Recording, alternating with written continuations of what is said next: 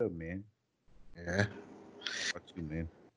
Pretty good. Pretty good. I um I had an awesome trip a few days ago and it was life changing and I'm very happy. So that's always good. You know, that'll that'll uh I'll be on the tail end of that one for at least a month. Mm, you you want to get into it more? Yeah, well, um, you know, after we went kayaking uh for the anniversary, we came back and kind of the kids were worn out, so we put them to bed pretty early, and then we tripped together, and shit was amazing. I mean, psychedelics for me are always really good. Like my, I have a really good relationship with psychedelics. Every experience I've ever had with them has been awesome. So I go in knowing that, you know, I, I understand about the possibility of bad trips and everything. And I usually don't have much expectations other than just to get, stay open to get whatever downloads happen to come through. But this one was just like a lot of really dope realizations about, you know, my own personal judgments about subjects and types of people and just a lot of good stuff came through, man. It was, uh, we, the first thing we did because just as the trip started building, we watched um we, we were just trying to get some laughs and stuff in. So let's just keep it light, turn on Netflix, find something cool to watch for the first part of this trip. And we found a show called Big Flower Fight. Big Flower Fight.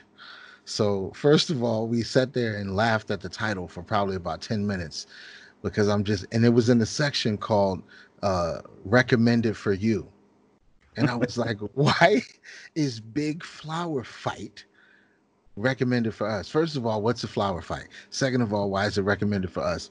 And after about 10 minutes of laughing at it, we realized that my lady watches a lot of these um, British garden shows and all this stuff. So a lot of shit that got flowers in it, to be honest. Mm-hmm. And then I, and me and the kids watch a lot of kung fu movies and anime and shit like that. And I was like, hold on did the algorithm really just say you guys like flowers and fighting? So here's big big flower fight for you. And, right. so so when I saw that, I just had to tip my hat to the algorithm. So we had to watch it. We had to. I was like, this actually is recommended for us, according to what we watch. Flowers and fighting. Bro, it was the most absurd, ridiculous shit I've ever seen in my life. I was not prepared. I had to pause it a few times because I was laughing so hysterically. I couldn't, I mean, I'm sure it had a lot to do with the fact that we were tripping, but it was still just absurd. It was a competitive show with groups of people who uh, are supposedly flower designers, like competitive flower designers. They make floats and whatever it is, but they just make it with flowers. So they found all these people from all over the world who make flower models and they put them in a competition with each other, have, uh, have a flower fight off, and everything that they were gonna build was already prefabricated. Like you know how uh, they do in the cooking shows where they tell you what your ingredients are, and everybody has to run over and get the ingredients and, and take them back to their table real quick they had molds and, and pieces of metal that were welded in these shapes. And they're like okay today's flower fight is about insects. So everybody has to build insects. And i shit you not bro there were frames pre-built for butterflies and dragonflies and shit. And they ran over there and they were taking it as if they were making it up on the spot like oh my god what are we gonna mm-hmm. do? I have no idea. I'm like it's a it's a it's a dragonfly though. It's already dragonfly what do you mean what am i gonna do? So i'm like is this i couldn't decide if it was real or if it was like a parody. It was you know it was unbelievable bro. Every single thing at the end of the show looked like the same team built it. It looked like one team built all of them, and then they just had random people stand next to it and pretend it was theirs. It, they all looked exactly the same. There was no personality in it, no like, you know, I've been doing it this way for 10 years. They, they all looked exactly the same. exactly. I couldn't tell them apart. It was absurd. It was so crazy, bro. I'm gonna I might watch another episode just to see if it's as funny as when it, when I was tripping. I'm intrigued. My um my depravity informed me that it, it had to be some sort of like niche lesbian porn. like it sounded like some like 300 plus. oh, big flower fight. aggressive. you want to see some flowers fight? Just aggressive scissoring. I'm sure that's a. Uh, I'm sure that's one of those uh, recently searched titles on on all the main websites. Aggressive scissoring sounds like something that gets typed gets typed a lot into search boxes. yeah, that's one of the tags. For That's sure. tags. you Look out, you know, I'm in the mood for some aggressive scissoring. And this is not crafting. This is not about craft shows. It's scrapbooking. It's not about scrapbooking. Trust me. Dude, they're making TV shows about. I I feel like there's more shows now than there's ever been in the the history of the world. There's you couldn't possibly if you made it your full time job, that would be the only way, and you'd have to put in like twelve hour days, six days a week, and you might be able to keep up with everything that's coming out. But there's just there's just too many shows, and they'll make a show about anything, and I can't tell anymore what's what's legit or what's parody, man. Right. right. So so it could be it could be like some best in show type mockumentary shit, like they're making fun of those, you know, chef and model competitions, you know, and just you know they bring you, you know, it's a chiseled statue, and you like you like you like take a little nick off of it. Oh, we're done, we did it. I Yeah. see what it is now. They're not bringing you a you know a, a block of marble, you know. It's, it's basically all of the all of the uh the statues chiseled out, but like a couple pieces. So yeah, that's silly, man. And then they stand Yeah. next to it and take credit for it. I don't know, man. I, I'll, I'll have to peep it and see. I could tell that the people standing next to it didn't build it just by how they were posing in front of it. Just by how they were standing, I was like, yo, you look like you don't even give a shit if you knock it over. You definitely didn't spend however many hours putting that shit together because now you're just taking a selfie in front of it. He's not even looking back at it to see the work. You're just like, look at me in front of this thing. It's like, yeah, you didn't make that, bro. One, you left the room. A team came in, put all that shit together, and then y'all, the actors, came back in to stand in front of it. You ain't fooling nobody, yo. Like, Big Flower Fight's full of shit. 100% full of shit. And they they had a backstory for, for all the people. Like every group, every two person team had a backstory, except the black people. There was some black people on it, and they didn't get a backstory. So I don't know what the politics are there, but the black people definitely didn't get a backstory. But everybody else got a backstory, and it was they were all super weird. Like I felt like the people they were showing, uh, they wanted to. I think they wanted to tell you what was weird about them. They wasn't just showing the people in their natural environment. They framed it in a way to be like, this is how we want you to see these particular people. Right. Like there was two of them that they showed, and as soon as they walked in, it was like these two women, and they looked like you know air quotes roommates. And you could just you could just tell. I was like, oh, I I know exactly who they are. And then there were two like really eccentric gay dudes who both dressed like Andre 3000 they had like one dude had like uh like leopard print hair dye and a handlebar mustache that was dyed lime green or some shit like that and i'm like okay so we got the eccentric gay guys no shoulder you know, pads.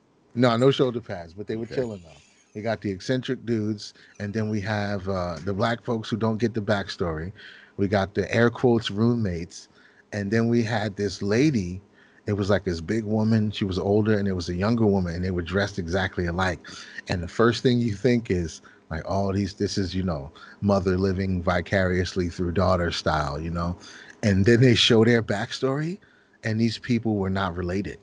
They just met each other a few months ago and started dressing the same and they was and they, you know it, i was like hold on wait a second Wait, so we like, wait, so y'all just met a few months ago. You're dressing the same, you're acting the same, and you're like, oh, this relationship has enriched my life. I was like, oh, so that's not mother and daughter.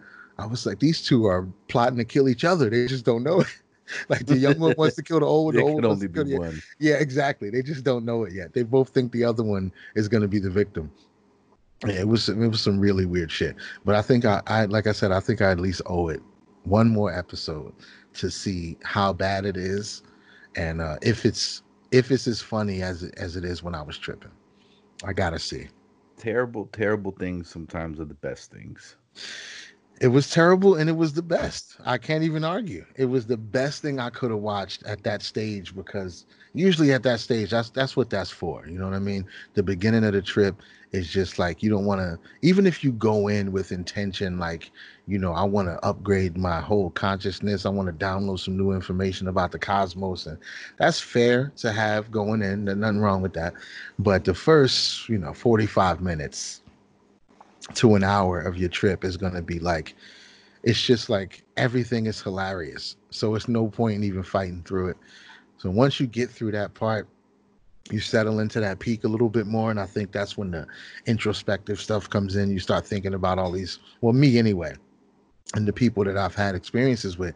You know somewhere in that middle ground is where shit gets you know philosophical and cosmic. But at first we watched the i watched a nature documentary once and it was it was like a sad one. You know, they were talking about the the climate change and the habitat and stuff like that. But I wasn't really picking up on that part. They just showed these walruses, and, and the walruses were jumping off cliffs. They would it was bro, it was hundreds of them, and they were just jumping off these cliffs, and we were watching it. And it took about 10 minutes for somebody to say something, and somebody somebody just asked, why are they doing this though? Because it was just footage there was no talking. it's just footage of walruses jumping off cliffs. So eventually, that's what I'm saying. So even a person who wasn't tripping, you look at this for a while and you're like, okay, I, I, I get that they're doing this, but why are you showing this to me in slow motion for 10 minutes or whatever? I'm like, I don't understand. Did it did it show the impact? Yeah, all of it. They oh, showed, oh, it showed wow. the whole thing. It was they was hitting the rocks on the way down, the whole oh bro. And we were just like, but why? Nature show. Listen, there's a couple moments where I had to, and and the thing about it is, it's so fascinating, but it's hit or miss because you start to understand so much about life and civilization. Like you get a lot of insight watching into how you know sophisticated some of these um, some of these animals in the colonies and and relationship dynamics that that they have you know, some of it's very sophisticated. So, in one end, you know, you might learn a lot, but then you could get shown some things that you just you just shouldn't see. Like I'm still traumatized. I remember seeing um, you know, when the the snake catches the uh I remember a frog and I remember a rat. And you just see them like they're not even struggling. You just see the rat's face and the frog's face where they're just accepting their fate as they slowly get digested more and more into the snake's mouth, and there's nothing you could do. And I'm like, oh, that that's just so sad. You just yeah. see it disappear, and then I think the most disturbing thing I saw recently because I I tried to get back into it because I saw some some cool shit like on YouTube they had you know bees versus wasps, and mm. yo I'm not a wasps are some motherfuckers, man. They yeah. might be the most horrible creatures. yeah, yeah, they're evil. Like, they are fucked up. You just see them get in there and they start eating the bees, like just one like don't give a fuck. Just ran up in there, kicked in the hive door, and just start fucking shit up. Like they're horrible creatures. But but what got me just to say fuck it, I can't fuck with nature shows anymore, was I saw I saw a walrus rape a seal. Like wow. just rape the seal. Like we're not even the same species, and there was nothing that again, it's that same thing where like animals have this thing where they just resign themselves to their fate. Like, man, this is nature. This is how it's going down. Right. And and it was like a crowd of walruses just watching. And the walrus just has his way with the seal, gets up and bounces. And that's it. So it's not even within the same species. Just I, I need to prove a point. I have the power to rape a seal. I'm gonna go ahead and rape a seal. I can't fuck with you nature shows. I don't want to yeah. know what's going on out there. It's yeah. disturbing. It's oh, it's rough. Nature don't give a fuck, bro. I saw one where it was some kind of impala or something like that, and uh, it was having a baby. The thing gives birth on the ground and and then just takes off running. is you know, it's having a baby and it just takes off running. The baby's barely breaking out of the placenta, and a fucking lion just runs up and grabs it by the head and, and takes it and walks oh. away with it. Like soon as and the, and the mom was just like, "Oh fuck!" It just took off. Like I can't even do nothing. We'll try this again in six months. Yeah, we'll try, plays out. we try next season. Hopefully that'll go a little better. We'll And then think about the freaking think about the baby, yo, because it's like just coming out of the freaking like, oh Right. hey, hello world, dead. right. It's unbelievable, bro. Nature don't how it works around here. Yeah, and welcome. Welcome to the world, bro. Get back into the circle of life. Try again. Yeah, that that's horrible, man. Yeah, and they put him and they they get all this footage and they put it on these shows, and it's really just there for human entertainment at this point because there's not really anything to do about it. There's no real moral conundrum or nothing. I mean, it is what it is.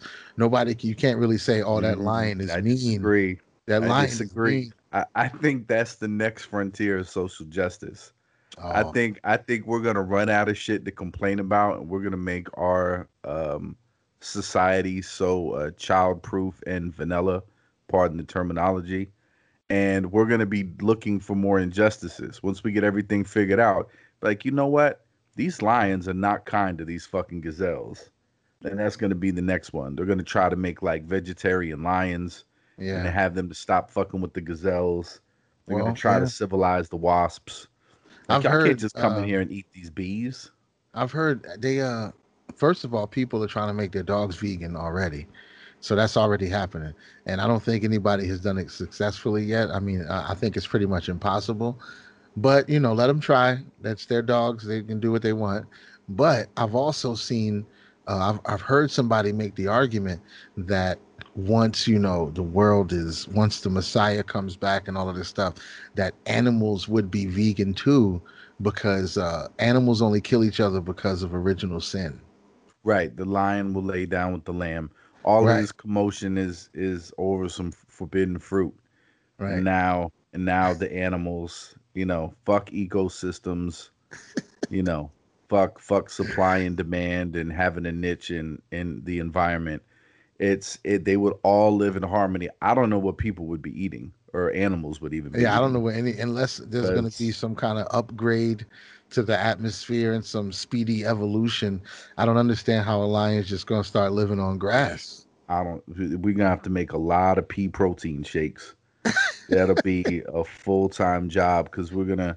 Everybody's gonna have robots take over their job, and we're gonna have to find something to do. And what we're gonna start doing is now human beings are gonna start busting their ass to make an alternative food supply for animals to try to get them to stop murdering each other. We have to make plant-based animals. Mm. We have to clone like make live impossible burger antelopes and shit like that. and just send them out into the world. Or they're just gonna be dropping a bunch of I think that's what'll happen.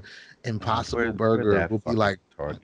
they'll be like Brawndo. They'll be just dropping impossible meat out in the middle of the jungle to feed the animals. that's that's what we would be doing. We would we would invest all this time and energy that would not cure cancer. Alzheimer's is still a problem, um, and still can't get rid of herpes. But we will make sure that we figure out how to get enough protein to the animal world. We'll figure it out. We'll start creating laboratory like non-sentient meat product creatures like where they don't they don't have a heart or a brain it's just the meat we'll we'll do it we'll do it in a petri dish we'll distribute it out there We'll we'll make it happen and then you're gonna have to socialize them different too That's gonna be a task. non-sentient meat products. I, I- you know what? Maybe it's it's a little too close to something that could actually be uh, an area of study. Like a, I feel like this could be a real endeavor at one day. So I almost don't feel right laughing about it. Something is kind of not funny about they're, well, they're making meat products. i mean they've made they've grown like human ears on the back Right, of mice right, yeah. like replacement parts. Um, I know that that's like the next phase of like the um, you know, the protein crisis and the environment. Uh, I know like uh, I forget which it was an Asian country, and I'm I can't remember if it was China, Korea, or Japan. Sorry, um, but one of them was trying to figure out a way to make shit edible. Like, how do we convert shit into yeah, I like saw that. Yeah. and then um and then there there is like petri dish protein like they're making meat that's not from an animal. It's totally lab created. But if it's non-sentient, how would it? See, you don't want the animals to just learn to get fed. You have to give it some kind of nervous system so it can twitch or something to like Nah, trigger. It has nah, to trigger the Nah, animals. you, these animals need to get jobs. no, That's the it has to next thing. trigger. How does it They- trigger the tiger's response to feed it? The if it's same just way we got taught. Push no, push the button, get Oh, the get the food.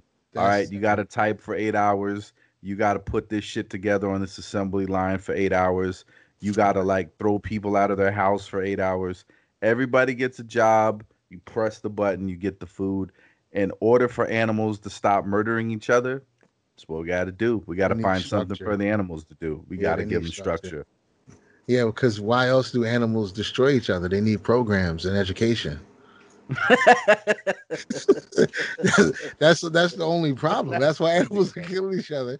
It's because they don't have programs and education. Nature doesn't have after school ah. programs. Yeah, they don't have. They don't. They don't promote the arts like that. That's why all this is, is happening. Obviously, that's why it's animal on animal murder. I disavow. disavow. Oh man, I mean it's clear. We have to go there and establish ourselves and show them civility. Oh And- shit. The first way to establish civility is by establishing dominance. I just want to be there for that first field trip where they they they dress up lions in little cutesy tuxedos and bring them into an opera, and and one of the lions just goes batshit and just starts devouring the people in the audience, and they really just they really just try. You know, they got to be cultured. You bring them to the opera, you give them some of that culture, and you The I'm you got to broaden their horizons. We're gonna take them to see Hamilton. Oh no, that's gonna set them off. That's gonna set them off. You got to start with something a lot calmer. You can't. You can't start with Hamilton, bro. That's gonna set them off. They get hype off the rap battles. Yeah, exactly. yeah, we can't have them. We can't get them hyper. We got to have them be cultured, classically cultured. That's the point. It can't just be anything. We can't be giving them a bunch of booms and baps. And That's not helping anybody. gonna lullaby them with with classical music. You play classical music around them all the time. Yeah, this. I guess you could. You're gonna have to. There's got to be a lot of drugs involved, like constant tranquilizers. I mean, they're gonna have to be until we really start to get like the first couple of generations, you know, programmed in and plugged Yeah. in. You're Yeah. really gonna have to use a lot of sedatives. Yeah, you got to put them on a drip. purposes. You got to oh put yeah. them on a drip.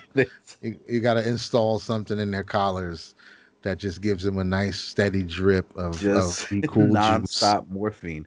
The Yeah. first couple of generations are probably going to die from liver failure, but eventually they'll adapt. They'll be able to, their morphine tolerance will kick Right. up, you know, Yeah. uh, Well- and they'll be able to live through it. We'll keep them sedated, and, and eventually we can start weaning them off.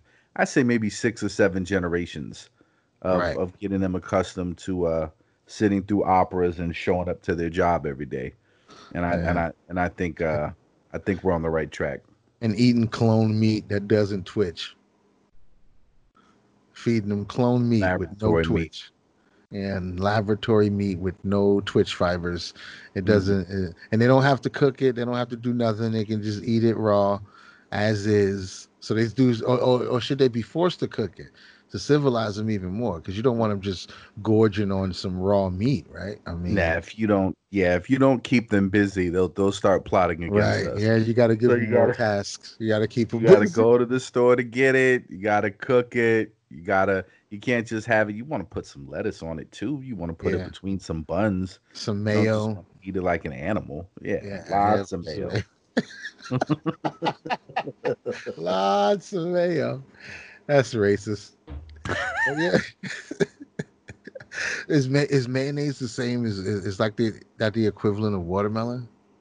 I I think it's become that now. Yeah. but I'm I'm not ashamed to eat it. But to be fair, I've always found it disgusting. I've never seen the value in mayonnaise. Like people eat like there's just weird shit that people eat that oh this is delicious. I don't know if do deviled eggs have mayonnaise in them? yeah. Yeah, it's disgusting. It's probably the two. Is that what they're I called? hate Deviled eggs? Is that what they're called? Deviled? White devil eggs. They've been deviled. Oh shit! Put the mayo in them, makes them deviled. You got it. First of all, they're all white already, and then you're just putting more white, all white Yeah. everything, white on Okay. white on white. You just shoving mayonnaise in it and little. And I guess if you really want to be hardcore, you could like sprinkle a couple like coconut shavings on it. Oh good lord! Oh, that's super white. That's super duper white. That's just Some sour Like- cream. it's Yeah. like the raisins in the potato salad white. I've seen people complain about that on the now I've personally never had raisins in potato salad, but to me the outrage was the funniest part. People were really disturbed and upset because of how other people eat their food. That really moves some people. I've never encountered uh, raisins in potato salad. But again, potato salad, mayonnaise, I mean, I'm already not. Looking right. Right. See, that's weird. How who even came up with mayonnaise? How'd that happen? and just it's injected into things where it shouldn't be. I don't put that shit on my hamburger. Oh yeah. Well, it's just something extra. I think I think Ah. when you have uh when you make shit like that, you just have more little squeeze bottles at your at your fixing station. So you get a little ketchup, a little mustard, a little mayo, a little whatever else we got over here. You gotta have the mayo. It's something you can put in a bottle and squeeze on food. I mean, mayonnaise. Mayonnaise is disgusting. It smells disgusting. It looks disgusting. Um, it's too close in color and consistency with semen. I want no part Oh, of wow. mayonnaise. oh, if you li- i specifically if i ever go anywhere and and, and i've really there was a, a long time i wasn't messing with fast food at all. But every once in a while you know okay let me get a grilled chicken sandwich. And the, the default setting is we're going to slather this shit in mayonnaise. And i specifically have to tell them make my shit dry as fuck. Don't put anything on it please.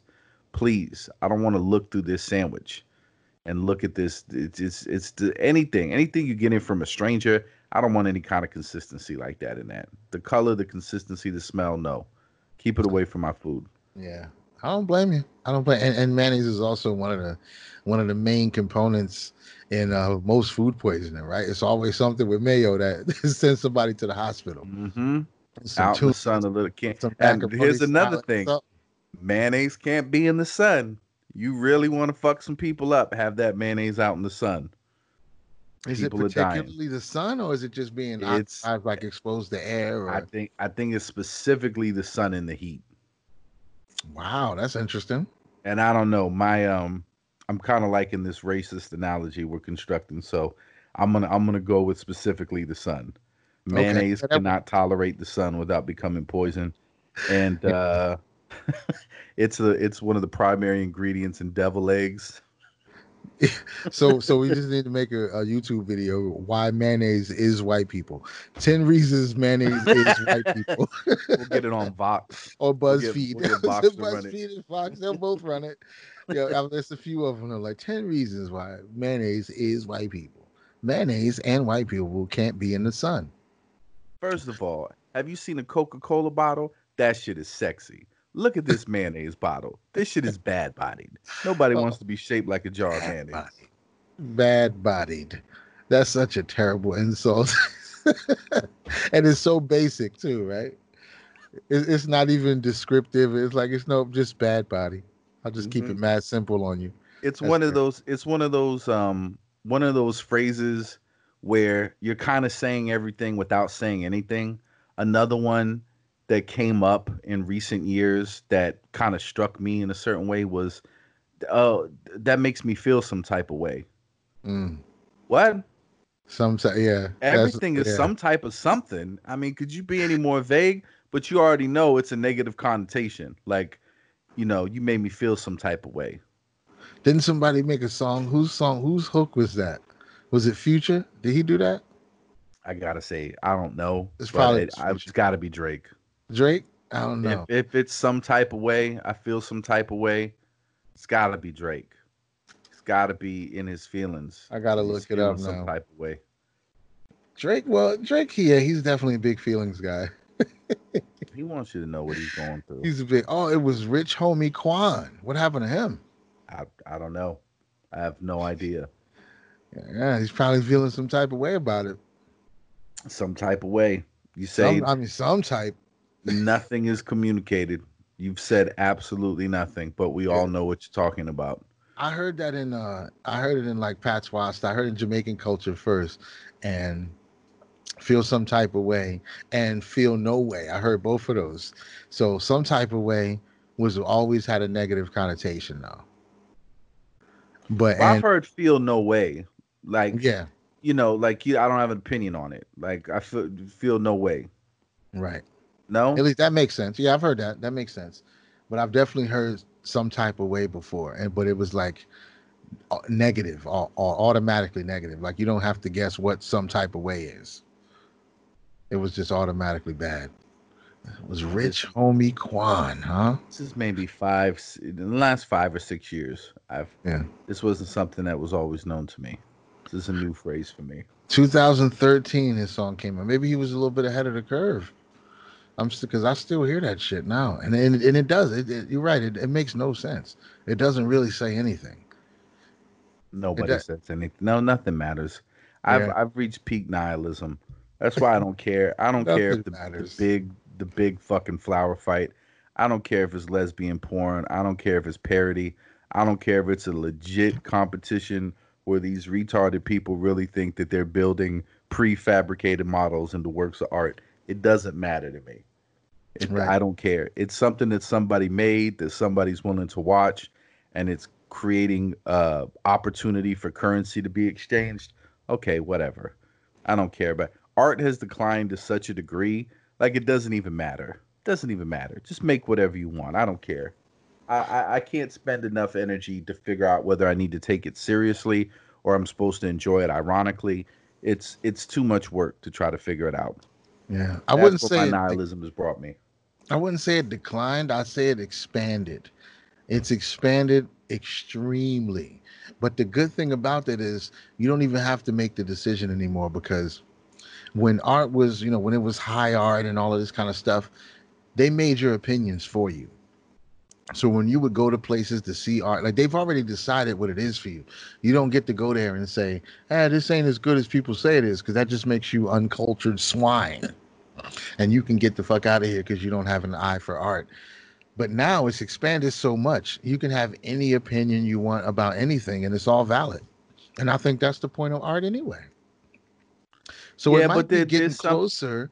It might be getting closer to the real intrinsic meaning of what that shit is instead of having all of these dealers and people who can tell you what's valuable and what's not and who's what what we should like and who we shouldn't like and who's hot right now. Now anybody can make whatever they want and have the same shot at finding a group of people who really love that shit instead of just being told where you fit in the hierarchy of artists. I think we have too much time on our hands and we're running out of things for people to do. That's what that's what I think the explanation is. I think there was a time where life was so hard and there was so much other laborious undertakings that had to happen in order for people to to have existence that only a very few people could have the luxury to make pictures all day. And those people had to be able to do it better than anybody else. So I think a part of it too is how many people can do that. Like everybody could kind of rap. Everybody. I mean, they've done parody joke shit. Um, you know, they did the Super Bowl shuffle I think in 85, you know. Like like everybody can especially that old type of duh, would you bet it there? Like, Yeah. You know, you see that I forget some company like CEO board group or whatever, like they had like a little didn't even Karl Rove like Karl Rove, there was something like the Republican Party had like a convention or a meeting or whatever, and they were all rapping. Did you ever see that? No. Okay, Karl Rove was rapping on beat. You need to look that up He was rapping on As- beat. as soon as you can. Yes, there is footage out there of Karl Rove rapping. And if and if and if you didn't if you didn't like if you think it hurts your soul to see people dancing off beat, like listening to Karl Rove land where he's supposed to land, but the fact that he's just doing it is gonna hurt your soul a little bit. There's, there's gonna be there's gonna be some damage to. But That's it racist. exists. So but so but anybody, right? Anybody can do it. but it doesn't mean you could do it good. And you could tell somebody that's okay, you're following along and you know, you got color coded patterns of, you know, rap by numbers, you're gonna land on the kick, you'll land on the snare. You know, you may get lost a little bit in between, but you're landing where you're supposed to land. So yeah, you sound all right. But that's not doing it well. Like when you're right in the pocket with every syllable, you're landing where you're supposed to land. You're taking you do taking some creative license and going outside of the structure. You're stretching some syllables and putting a little swagger in there as well. Like there's so many different components to it. you could say, no, no, no, no, you're doing that well, as yeah, opposed to yeah. just being able to do it. So yeah. I think not everybody could paint the Sistine Chapel, right? But anybody could just splash their fucking boogers and feces on a canvas and be like, listen, it makes me feel some way. I look at it and I feel like if anybody can do it, yeah, maybe you had the creative vision to do it. Like the dude that what is it? He he he he taped a banana to a wall. Right, right. And it sold yeah. for like a hundred something grand, some crazy shit. Yeah. Like technically, yes, he did think about it and it was ridiculous, right? Yeah. But literally anybody could do that. So, but I, nobody I do, did it though. I, and and that's where I'll concede. There's there's a stroke of thoughtfulness and brilliance into that, and really, I think that the whole performance art was for the Jeffrey Epstein shit. Mm, okay. Because they came in and they covered it up after the shit all happened. So literally, what people saw was Jeffrey Epstein didn't kill himself, and then that being covered up. It was literally a cover up. That's what I think that the real art was. I thought I think that the banana was just a distraction. Well, listen, I'm I'm glad people can get away with that kind of shit because I mean it does it says something about this whole matrix that that we exist in. There's a lot of ways that you can create these anomalies and do these things and I think it should be open for people to explore and make a come up with. Like I mean, it I don't think it says a whole lot. That's what I'm trying to say. I don't think it really says a whole lot about the state of the world, really, because it's just a small thing and then it's gone. So a guy tapes a, a, a banana to a canvas. Something happens. It's the right time, the right place. He could have done it uh, two weeks earlier and nobody gave a shit. But he did it at the right time. It made the right amount of sense. He capitalized on it. And now he's gone. I mean, I don't know per, for sure, but I mean, I, I don't think he's out here trying to make him like you know I'm the guy who put the banana on the cat. Like I don't think he's running that hustle. Mm. I don't I don't think that would work too out too well. You know, you're trying to still be interviewed about it years later. That was me. That banana, the tape, yeah, that was me. But I but somebody else is going to do something else, and it's going to work for them too. I think that's a good mechanism to exploit within the system because if we hold the Sistine Chapel as our, you know, as our gauge to what fine art is, where does that leave Basquiat? You know what I'm saying? I mean, what, is, what does that say about him? If we looking at the Sistine Chapel, there's no linear path from this is good art and this is also good art. If if we hold the Sistine Chapel the way we do, where does that leave him and people like him? No, but I mean, but you have you have Picasso in between, you have Dali in between. You know, like I, I don't I don't think that it necessarily has to be like Renaissance quality oil paintings for it to be considered art. I was just making the the the point that the degree of difficulty matters, you know. Right. But but also, yeah, the thought behind it, the perspective, the meaning, the story you're telling with it, you know, that's that that's all a part of it that could be taking into it. But I mean, it's still a snobbish culture that that tells you what's good or not. I mean, that that that's never went away. Like that dude it's, with it's his banana on the wall.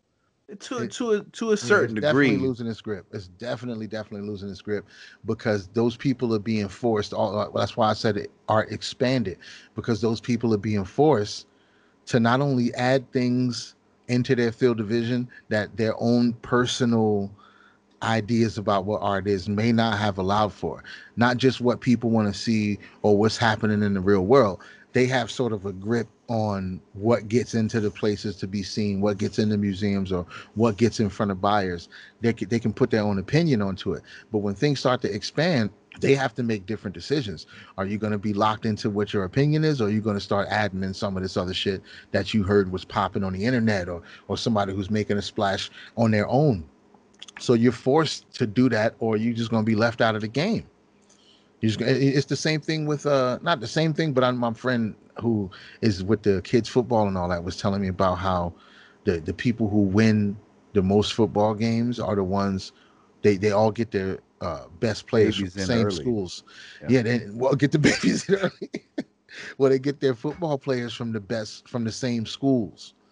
So these schools who might be in the middle of nowhere and might not really have people checking for them, they basically going to find kids from St. Pete just to, to, to, play football for them and it ended up out in nebraska or something like that so those people understand they're not just standing around you know getting the people from their local or people who find them interesting they're going specifically to look for the people who are going to help them win those games regardless of what their politics are about anything. They want to win those games. And the same thing with art. It's like if you want to be in the game you're going to have to expand with with people's consciousness. And I think overall, that's probably a good thing because people are just going to like what they like. You know, some there are people who will look at cubism and then look at some something else and say, well, that's just too simple. It's just it's rudimentary. You got to be a real genius to paint cub- cubism. All that other shit is stupid. So people are they always to have those opinions, but that's for inside the walls of certain spaces. But art itself, that's you can't put a saddle on that shit. You can't lock it into a into a square and be like, this is what is considered art. Is so much shit is gonna get folded into it. Now, whether or not you can make a living selling bananas taped to canvases, that's something you got to figure out. If that's your artistic journey, you got to figure out if that's going to be viable for you. But whether or not it's included in the definition, oh, it's definitely art, for sure, for sure and I'm sure a lot of people don't like it either. They're like, "No, that's garbage. It's not art." Well, what I, I, I didn't think it was art the first time I heard about the dude who made uh, the Virgin Mary out of cow poop. But guess what? It is. it absolutely is, and I don't think nobody can argue with it now. It just is. Could look at the type of influence and noise that guy made by doing that, by taking the canvas, putting some cow poop on it. And it probably wouldn't have meant nothing to nobody if he made a cow poop Barbie. Nobody would have cared. But cow poop Mary, it's like, oh, we're gonna talk about this one. Yeah, I mean, somebody did like piss Christ. Right. So there's been some there's been some stuff that people got pretty uh outraged about. I think uh Steven Crowder uh painted a picture of Muhammad with period blood. Uh, mm. I thought that was pretty uh, pretty pretty ballsy. That's gangster. That's gangster, and I, I'm I'm I support that 100 percent because uh, he's in Texas, so I mean you could do that there. Yeah, you should be able to do it anywhere. I mean, well, it is. You anywhere. should. You should, you but you can't. You That's can't. the truth. But you should be able to do it anywhere because uh, if anybody is is psycho enough to try to hurt you over a picture you drew, you know, I, I, don't think the right answer is don't draw the picture. That's the wrong answer. Either. Me neither, man. I'm, I'm not. Yeah, and and it, I mean, I'll be honest with you. I was outraged about so much shit today. Um, but I had those CBD gummies, so I kind of, I'm just kind of, I feel, I feel almost like. I mean, I've never taken heroin, but I'd assume that this is pretty on par with how it feels. Know. You just, I, I don't know I'm, about that. I don't have any, I don't have any outrage about it. But I remember I was feeling very outraged about so many things. One was the, the Colin Kaepernick like signed a deal, like he's he's making like documentaries now. Like he's he's getting more and more millions and millions of dollars off his hustle. It, it, I'm just disgusted by it. I'm disgusted by it. But I, I took the CBD gummies and I just kind of eh, whatever. And another thing that I was upset about was the the censorship in cartoons. Like I've loved The Simpsons for years. They're they're getting rid of characters now. Nobody can do a voice unless they're the color of the character. And I thought about this. I thought about how you're gonna apply that. And then the first thing that came to my mind was the Boondocks. Like, are we gonna have to cancel and go back and re-edit the Boondocks? Like, Charlie Murphy and Sam Jackson had some of the funniest moments on that show. I don't I don't want Rummy or Ed Wuncler voiced by anybody else. Like what a dumb rule. That was like one of the hilarious aspects of it is that they're clearly uh, you know, wiggers, right? But they're voiced by authentically black dudes. It's great. It's brilliant. Does this well, apply to black people though? Wait a minute. Did you saw the Boondocks though, right? Oh yeah, yeah, absolutely. It, it's it was some to me that was some of the most brilliant satire ever to grace television. It's up there with it's up there with South Park in my opinion. Yeah. It, it was up there. Like it was brilliant. The yeah. the episode where Martin Luther King comes back from the dead. Oh God, bro. some of that I mean, it's, it's pretty perfect. I mean, to keep it real, it's pretty perfect. It's, I can't I can't think of any. I'd have to watch the whole. I'd have to binge watch it all to remind myself of any type of gripes I had or, or the place where I didn't agree or didn't find it funny. As far as I remember, it was a pretty perfect it series. perfect show. Aaron McGruder was like the the Dave Chappelle of animated series. Like like if Dave Chappelle was the hip hop comic, like Aaron McGruder was like the hip hop Seth MacFarlane. Like just I'm just gonna do some brilliant animation shit and just have some, you know, hilarious on point satire. The the trial of Robert Kelly. Uh I mean there's so much there's just so much it, perfect. Oh, so stink much... meaner with the oh my gosh, dude. Yeah, it's it, it's a perfect show, but you know, what does it say if if you're talking about a median cuz that is art. Like it's all drawn, right? I mean, it's it's it's it, it and that's why it's always been an art form that interests me more. Like just seeing actors, that shit isn't as as as great to me as like something that's animated. It gives you right. more freedom you could be more surreal and aesthetically like that's another aspect like you could do color correction and all that stuff you know and cgi and you kind of but you can't craft a world like the the world of the simpsons just the the color palette that they use and the way they draw the like it, it it's it's its own it's its own thing that makes it uniquely artistic and i don't want to start like having rules where you're taking that absurd shit and now you're forcing it to apply to these to these real world parameters. It just seems absurd to me when that's the whole point of the median. And furthermore, like you remember the crows from Dumbo? Oh yeah. Okay. Arguably some of the most racist shit. Like yeah, the, yeah. the the black characters and the Jewish characters in Disney films, they were not they were not shown in a favorable light. But now you got to ask yourself, well, they're crows, so they're anamorphic. It's not even. It's yeah. not even like you. Are you gonna train a crow to talk? Like, what do you do? Like, you have to voice it, and then if you agree, like, well, they're crows, and they're gonna, you know, they'll be jive talking crows, right? Yeah. So clearly, it's a black. It's a. It's gonna be a black character. Okay, so you went and got black voice actors. So for by your logic, if you're like everybody's got to be whatever they're voicing, then I don't think we can call the crows from Dumbo racist anymore. Like, well, isn't well, that giving a black actor work for doing a black voice? Well, the leader of them was named Jim, so that one was definitely racist. I don't know about the rest of them now.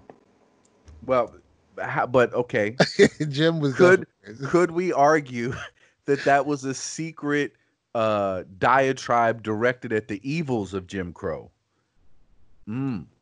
Maybe uh, Walt not, Disney was Walt Disney was dropping jewels unbeknownst to all of us. I don't know if you could point out the evils of Jim Crow by using Negro Crow caricatures.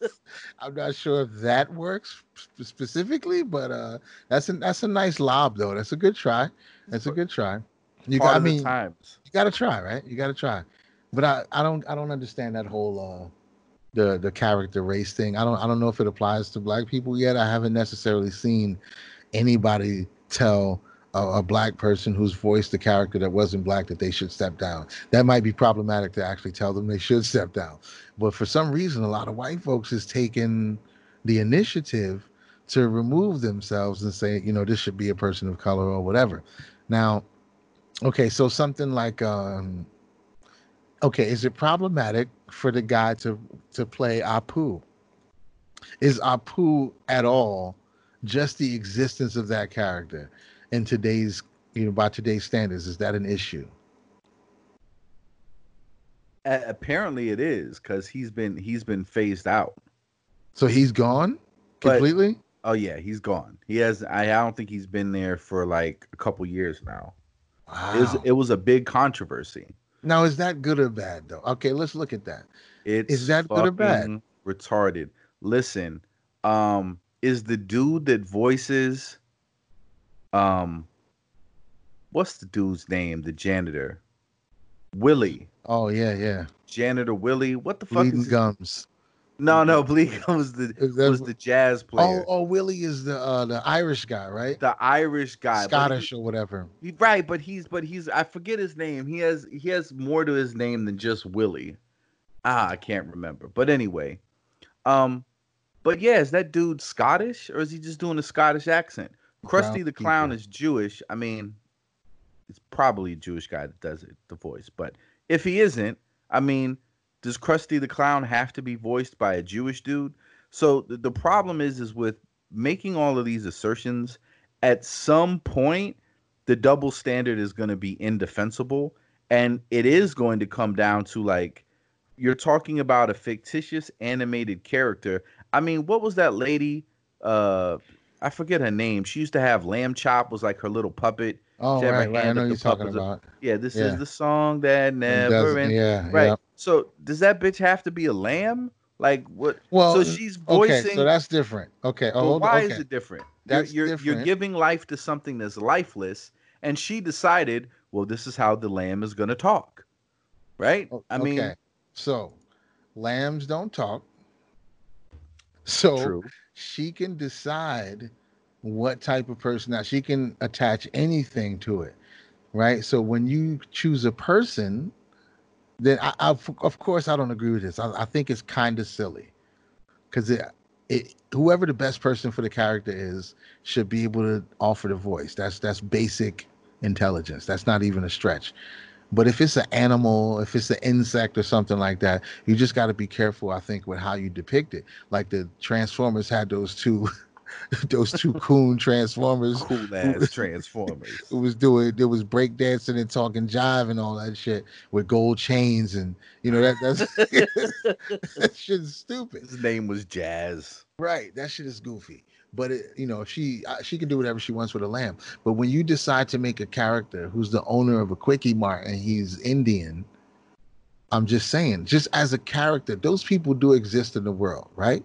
So to add them to the to the character to the cast of the show there's nothing wrong with that but when somebody who's not of that culture or of that type of descent is playing is doing the voice i definitely see where that's an open lane for somebody to say they're being insensitive or or anything when they make jokes and he's not on the right end of the joke they can definitely paint that you know as, as being offensive because nobody there's not a voice in there from that culture to say no that's kind of stupid. We don't do that or or anything. I don't even know if that's fair but if you're going to use that person and their culture and their language and their the fact that they don't understand the nuances of American, like all of that's going to play into the character. So if you don't have a voice, a person in the room that can give you some type of insight into that culture, and you're just making assumptions about who they are and what they do and how they act, you leaving yourself open. Whether and I don't know if I'd be offended by it. Like I mean, it's you're allowed to do that. It's from your imagination. Not the, the, the the character is, but it's a that's a real person. Somebody's gonna watch The Simpsons and then they're gonna go to a, a 7-Eleven somewhere and they're gonna call that guy Apu. He, he's in there. He's in there waiting for him. You know what I'm saying? That they're gonna encounter that person okay. that you're depicting in real now, life. Now Bart Simpson is an eight year old boy. Right he's voiced by a 50 year old woman. He also he's he's also yellow with a spiked head. Mm, but I think we kind of understand that the yellow in the Simpsons they're not Asian. They had an episode where they went to Asia and the characters were drawn different. Oh, it, wow. It's it's implied that they're they're they're pink people. Right. So, okay, so I get it, but okay, so then we'd have to what we have to do is take a step back and be it like, it starts okay. becoming, it starts yeah, becoming it's, it's absurd. It's and and and and it, but it's also just one of those things where it doesn't mean anything. It it it it actually doesn't improve anybody's life. And you know what? If somebody got it wrong, you could literally get it wrong about any character in anything because someone that is of that coach could be like, "Well, that's not my experience." Cool, that's not your experience. Right. That's that that's that's not your experience. Because you could say, "Well, not every um um Indian man uh owns a quickie mart." Yeah, and and not every bald white dude works in a nuclear power plant. I mean, Yeah. not I everybody I is totally anything. get it. I totally get it. But I have to I have to admit there is something there's something inside of me that cringes a little bit. You know, when you see those type of characters in shows, like it can be done well and it can be funny, but I don't I, and I don't even think I'm cringing for me. I can just see where that could be taken the wrong way for somebody. And when you have uh see when you have white But characters but but isn't that but isn't that like you said, people decide the value of art. right. Oh yeah. Oh, so oh yeah. so the the simple answer is okay, if if that character not just doesn't resonate as true, not just okay, it's a it's a it's a it's a stereotype. Right. And they're know. picking on it versus them being part of the community. They're just, Right. you know, ostracizing them I- and making them the butt of the joke all the time. right. There's a difference. It's a di- Because feel you, yeah.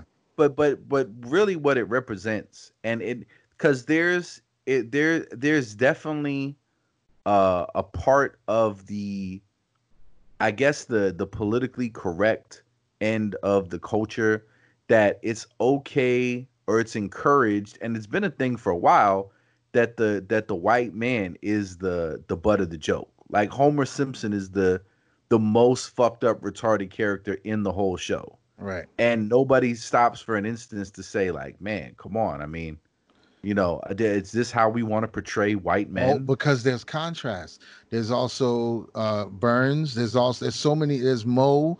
There's all these other people. yeah but he's the that main role. character He's the main character, but there's other people who are his exact mr demographic. burns is a is a rich evil white man Right. And that's contrast. but go contrast with a dumb white And, man and and and a bar owner and a cop who's also a pretty dumb. bar owner who's a criminal right. the and a- cop is completely incompetent Right. Like, it's, if- it's contrast. It's No, contrast. no, no, no, no. These are all terrible characters.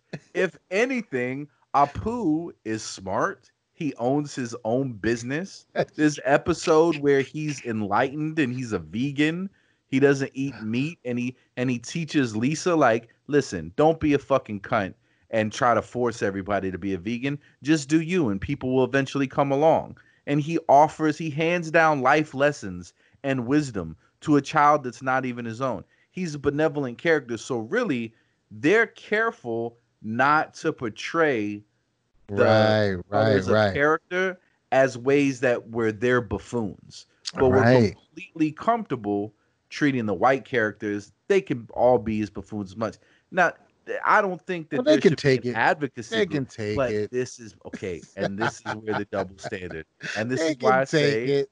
America is a white man with his black girlfriend arguing. There's this double standard where there's we talk about white fragility, but really the way we conduct is like black people could not see themselves being made fun of in this way. They, if they want to do it for themselves, they can, but we're we're just not going to do it. We're just going to bash men, white men, and and be very respectful and kind to everybody else. And it's like, yo, you can make everybody an asshole.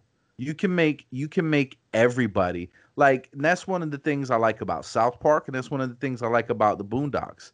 Most are, are, are um always sunny in Philadelphia. Everybody's a piece of shit. There's no hero. I, I feel like that's a that's a more honest portrayal. It's just everybody's kind of a piece of And shit. they, yeah, they kind of trade places back and forth. yeah. Who's, who's trying to be a little Kyle better? has been an asshole. Stan Yeah. has been an asshole. Eric is a more consistent asshole, but they're all really they're all fucking assholes. Like nobody is off limits. But you know, eh, I I mean, I don't I don't want it to be a thing where it's like we have to um we have to start like white male advocacy groups. Like I, I just think that shit is absurd. but you're really kind of acknowledging by having this double standard that like white men are great. Like they're so powerful and so thick-skinned and so accomplished. You'll never hurt their feelings. You'll never hurt their ego. You, it's fine. We can portray them however we want. But if we do that with anybody else, they're so fragile. Their self-esteem is so delicate. You'll decimate them. You'll destroy them. And we simply can't do that. And I kind of find that more offensive than just being like, okay, we can make fun of you too. Everybody can make fun of everybody. But when we have it just like, okay, this group can make fun of that group. Because I mean, if that's the standard, like how many you there was a time in like the late 90s, early there had to be just the mid and late 90s. I don't even think Comic View lasted into the 2000s. I could be I could be wrong. But there was a time where like every black comedian, like that was the shtick black people do shit like this, white people do shit yeah, like this. Definitely. And some of it was corny, but it's built on some of the legends that did it really well. And so for a lot of people, that was a template of, okay, I'm gonna be in the lane of that humor. And it's like, that's okay. That that that's okay. It's fine. But but when we start having all of these double standards, I just think it I just think it becomes absurd. Like it's one thing to be like, um, you know, Liz Taylor shouldn't be Cleopatra. Okay. I, I, I get that. If, if you want to make the movie where, you know what I'm saying, you've got uh um you know, uh I don't know, uh Vivica Fox is Cleopatra, cool. Do that. That like, would be historically inaccurate. But, but but but but both of those movies can exist. Like we're gonna have, you know, they went to all this trouble like uh everybody in Aladdin. If it's a live action flick, everybody's got to be from the Middle East. You know, okay, we're doing uh the Lion King, all the voices got to be African. All right, we're doing the Little Mermaid, but we're gonna change Ariel to black. Well, wait a minute. Right. Well, why are we? If it's so important not to change these other cultural characters, and you want to have animation to be reflective of a racial identity, like why would you it just doesn't make sense that you're doing it in the reverse i don't because know. Because it's because it's framed to be reparative. Because there's never been um well okay so you talk about how the simpsons has these characters of all these you know people who are white and they're all screwed up. There's never really been a time historically here where that type of propaganda was weaponized against white people. So they, it's never happened, but they have weaponized that type of propaganda against other races. So when you uh, and, and also the things that were created.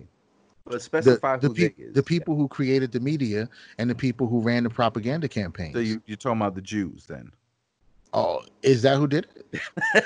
but I don't know. When we say, because most people online, when they say they, that's who they mean. So like when we no, say saying, they, I, I, I don't. know. All I know is that the propaganda was created you okay. know what I mean? It definitely was. It was made. So maybe maybe not in a coordinated, nefarious way, but the history has told us. No, it was though. It was in a in a nefarious way. They used it to to influence the public uh, idea about who people were over time. It was during wartime they did it. They did it when during slavery. Did I mean they wanted to educate and socialize the population to feel a certain way about a certain group of people. So the, so gov- they put it, the government the government uh, uh, definitely allowed it. I don't know if it came from them. I don't know, but I don't know who decided. Who was it at Disney that decided to make you know the when when somebody's face blows up from an exploding cigar that they turn into a pickaninny with a black face and big lips. I don't know if that was the government who told them to do that, but it was there. It was there to be made fun of. You know what I'm saying? So that seeps into the consciousness of the people who were consuming that media when you have people when you making movies uh, like birth of a nation or people dressed in jungle you know outfits with the and they chasing white women around with spears and shit. People absorbed that and had they left with ideas about people with that kind of skin and from those type of places. That's propaganda. That's not just oh we made a movie and people just happened to take it seriously. They did it on purpose they did it on purpose, and it's never been in the reverse in this country. So when people say, and then they, and that trickles down from all the way back then, that trickles down to the times when it wasn't, maybe it wasn't 100% nefarious. It was just that white was seen as the default. So when you make a superhero or if you make a mermaid, it's just white. Nobody, you don't think to make black mermaids They they just didn't. And then when they didn't, they had the unicorns. Remember the the uh, the one Disney one where they have all the white unicorns and they're all beautiful, and then they have little black unicorns doing their nails and cleaning their hooves and shit. That's propaganda. I, I never saw that. Bro, a- listen. it was a cartoon. it was unicorns. They were like centaurs. So there was like women up top, and they had unicorn uh, horse bodies, and they was all prancing around and singing. It was all beautiful. And then they showed a bunch of black ones. They were just cleaning their hooves. You know what I'm saying? So that that is propaganda. That's weaponized media. Because that changes the way people think about shit. It's insidious how it roots in your brain. So like I said, later on it becomes the casting is it, it may not have been we're gonna make all the mermaids white so we can discourage black people. And I don't want black people to think they can be mermaids. That might not have been the idea, but at the tail end of the history of propaganda and media, when you make a movie about little for little kids about mermaids and they're all white, it's easy to draw a line to say that they're still prejudiced and they're still excluding blah blah blah. It's a very very easy point to make when you take the whole history into account. So i think that's what people are reacting to. I'm personally am not one that's big on uh demographic representation like that. I think people are raising their children to be weak. I think you you you better off if you teach your child to see themselves in any other human. So if, if it's a white man and he's a rock climber there's no reason your black daughter should look at that and say maybe i can't be a rock climber because all i see is white men doing it. That's a that's a parenting failure. Your your your child needs to know that they can do whatever they decide to do regardless of what the demographic is that's doing it. But like i said that's that's a parenting failure. That's not necessarily but a lot of people do look at that and think why aren't we represented here? How come you don't have if i watched a arrow on tv how come every superhero every person they deal with is white all the scientists are white everybody's white where's the black people at? Oh there's a black there's one black cop or something like that. I think people should just be making their own media personally. I think you shouldn't be trying to shoehorn yourself into somebody else's think- narrative. Right. And that's where I think the absurdity is is why are you forcing other people to change their art? right That art could be just not for you. It could inspire you to make an alternative, but it feels like such empty virtue signaling and pandering to say, okay, we're going to give you this empty gesture. And it has no real world consequence other than it aligns me with being like on the good guys team.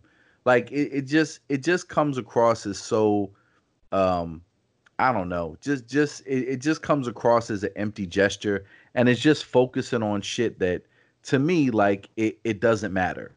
Like that's that person's like they crafted those characters. They put the time in like doing the voice work, you know, and it's not an easy thing, you know, like they recorded, you know, hours and hours. They developed these characters in meetings, you know, um, and there was a time where I mean, we we all um, appreciate when people do good imitations. Like there's comedians that have made whole careers of just you know they can sound like other people.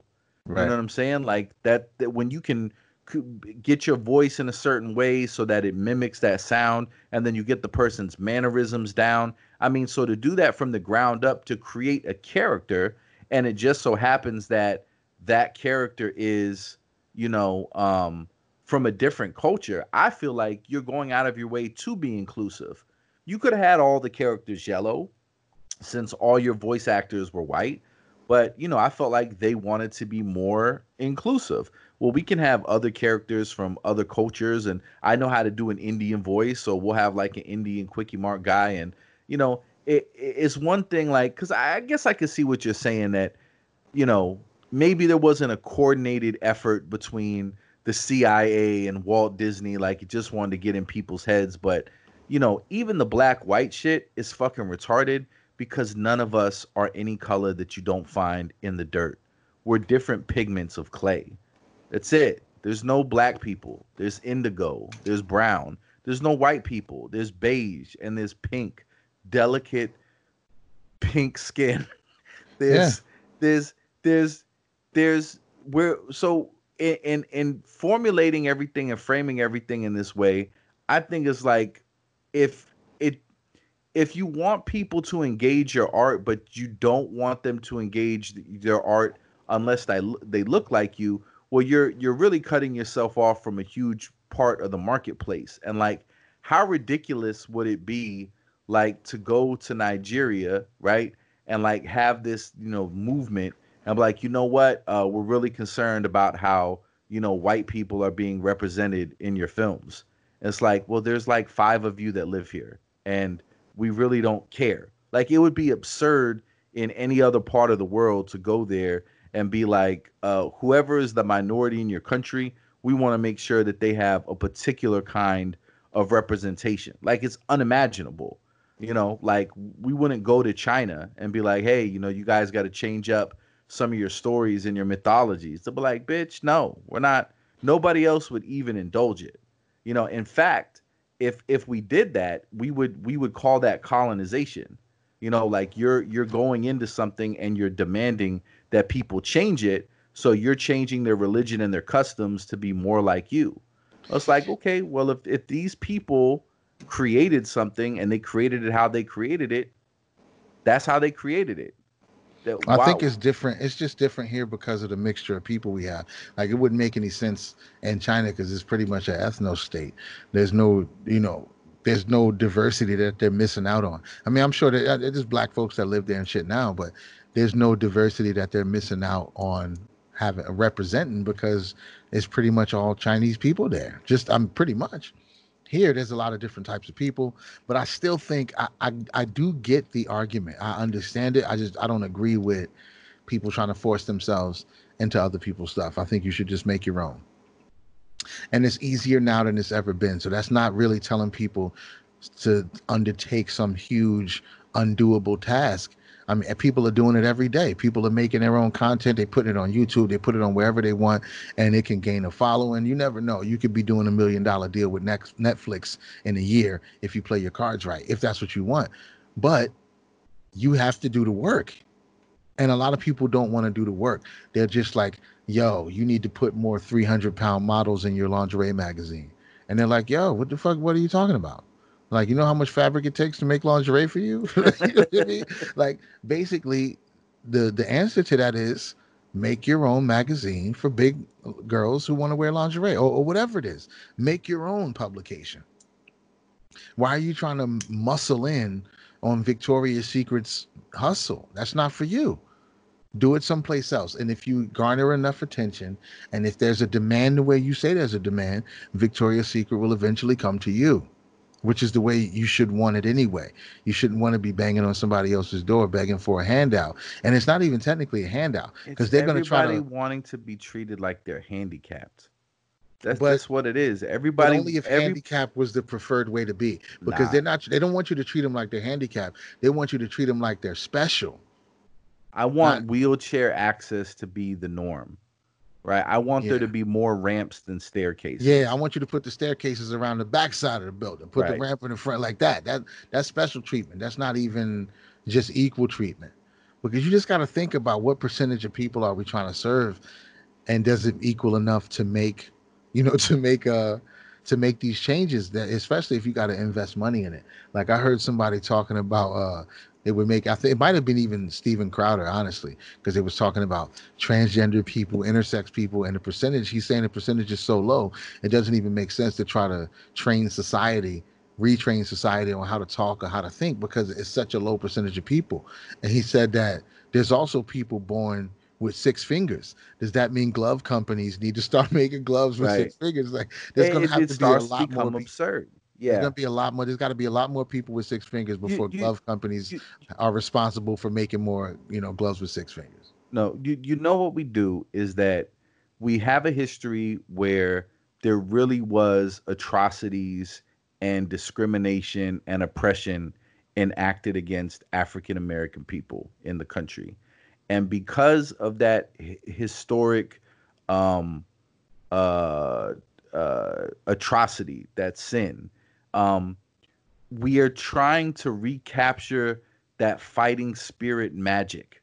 That's all that it's about. It's like, remember that time when everybody was racist and nobody wanted to have equality and then the country came together and we changed laws and we fought against it and we made it change. We got rid of separate but equal. We made you know we got rid of all of the barriers to to stop people from being able to vote. And you know remember when we did all that? Like yeah yeah you know what a fight what an awesome thing.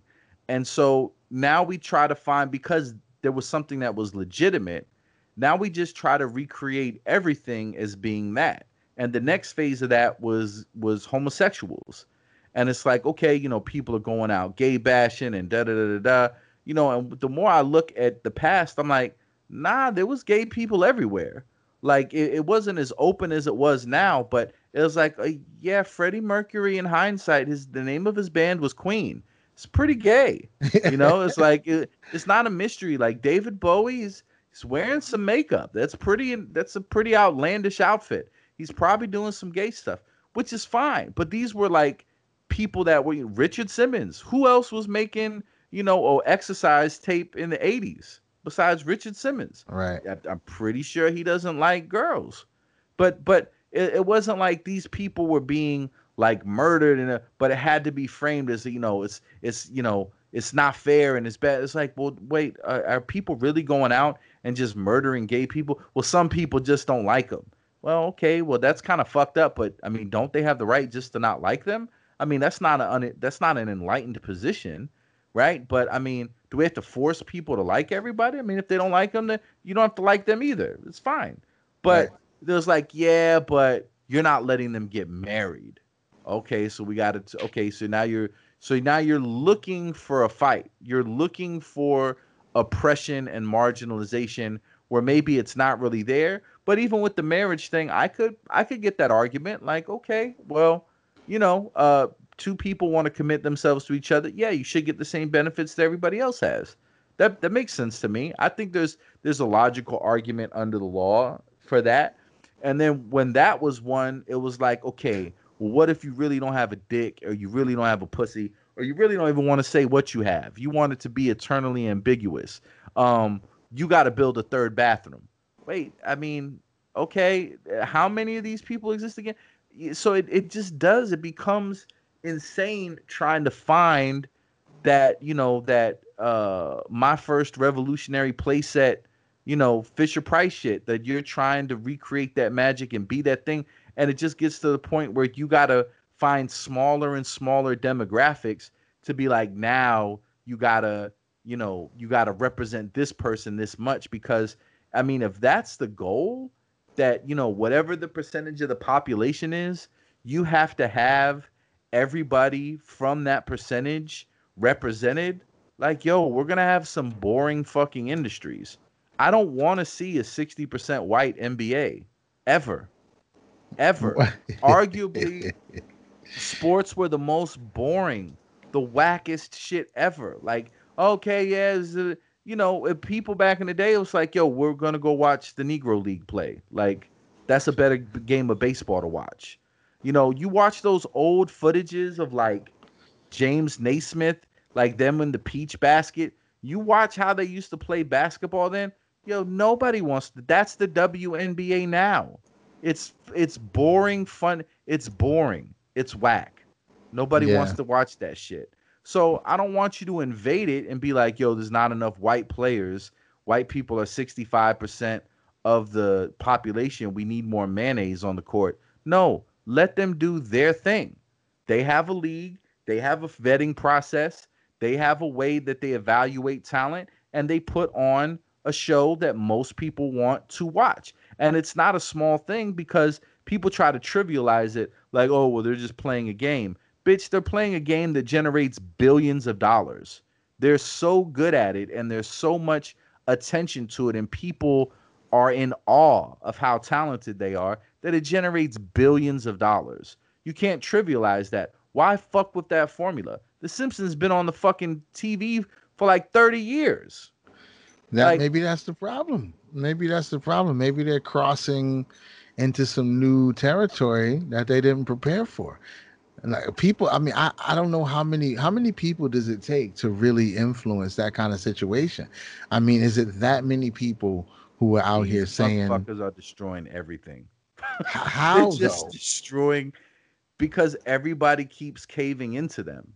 I you know, and I think that people that disagree, I think they're in the majority, but they're just I think they either don't give a fuck or they just don't want the headache of having the fight. Right. Bec- And they're, I think they're confused too. They're confused. I think some of them don't even know if they're actually wrong or not. And I think that might be the problem because a lot of those people who actually care about being properly aligned and they don't want to speak up yet because they don't know if they're just being ignorant, if they're privileged and don't understand it. Like so some of these arguments do make sense. Some people do hold some, you know, some ideas that are a little bit screwy and if they don't get confronted or if they don't ever hear the, the, the information presented to them properly they might not ever change so i think the problem is and oh this, this is interesting too. So i think the problem is the reason that people aren't speaking up is because they actually do care and want to be aligned properly and maybe they just don't know if they're right or wrong with the way they feel. And which is technically Hmm. is a good sign It's an because they want sure. right they want to be right. They want to be aligned properly and they don't know to just say you know what? This shit is stupid.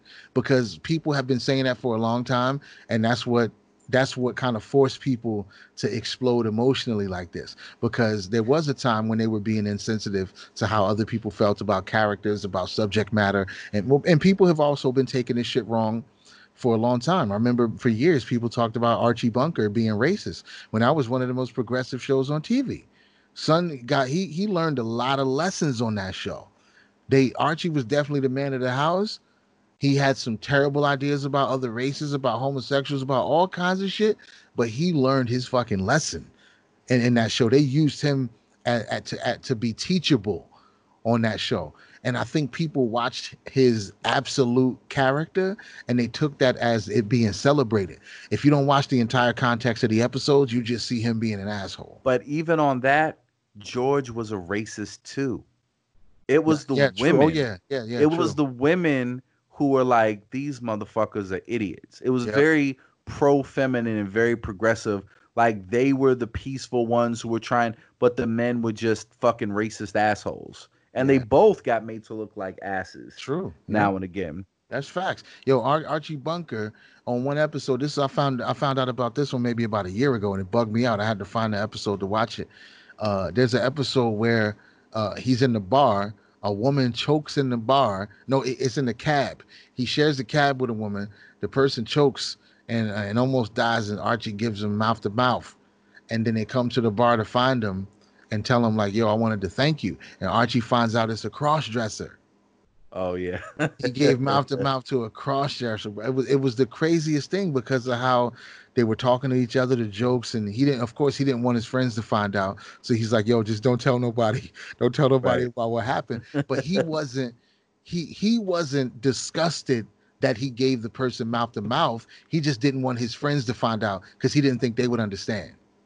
right. So even that stance is like that's a little bit more progressive than you would think his character would react because he of course he was bugged out like holy shit I gave a man mouth to mouth but he got over it pretty quick and he was respectful. And and for that show at that time that's that's that's crazy. There's- that's there's some bombshell shit. It is. There, there's just things now that intellectually we we it's indefensible. And i know it's done in the name of a good intent but like we're living in a time now where there are white people in the street rubbing and kissing feet and shining shoes like this isn't this isn't the era of the kkk there's people that are supremely sensitive uh to the concerns of of people that are being deemed as marginalized. But you know, wow, I watched that um I forget the names, dude. Carroll, the Wall Street dude, Mm. Carrollton, the dude, the dude uh Sway interviewed him and he like went to jail for murder when he was 17. Oh, right, right, I got you, being yeah. a Wall Street guru. yeah yeah I yeah forget yeah his name. Something Wall Street Carrollton or Carlton. I'm sorry. But um, you know, one of the things he said it was like, you know, everybody I know around me was on drugs, and um, and everybody told me that it was white people's fault that we were in this predicament.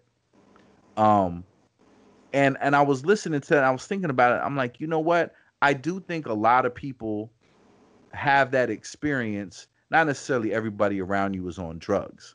But like there's a narrative like being crafted now that white people get these stories of, you know, we got to hate the Negroes. And nothing could be further from the truth. Any anybody that grew up in the 70s or 80s, uh, and especially the 90s, was socialized as, as that race being a racist is the worst thing that you could be. Like, so there might be some pockets of very rural areas, but that was not mainstream culture. Like I'm sure you can go to some spots in Louisiana, some spots in Alabama, some spots in um, you know, uh, Mississippi where yeah, th- those are you know, th- they're just straight up telling their kids some hateful shit. Right. Probably. But even those areas, those areas are becoming way more progressive. Um, like there's spots you can go to in Tennessee and Kentucky where yeah, they'll be super southern, they'll have the accents, but they feel the same way. Like the worst thing you could be called is a racist. And so they don't want to even be perceived as having any of those attitudes. And so, like you said, it's like a good thing of where we're at that people are overly sensitive and people are eager to listen. People are even willing to concede to some outrageous shit. But if if we keep crafting these double standards, then I feel like we're setting it up to where um invariably like there's gonna be some some some uh, some villainy that is like justified or is continuing to be justified, which isn't good in the long term for anybody. And like one of those things is we're crafting a narrative that white people are the ones being brought up to be like, nah, you can't fuck with them. And in my personal experience, that's just not true. And that could be more anecdotal evidence, but I've I've never met a black person that didn't have some sort of conversation with their parents about white people. Like you got to be careful, you know, just, you know, be be careful.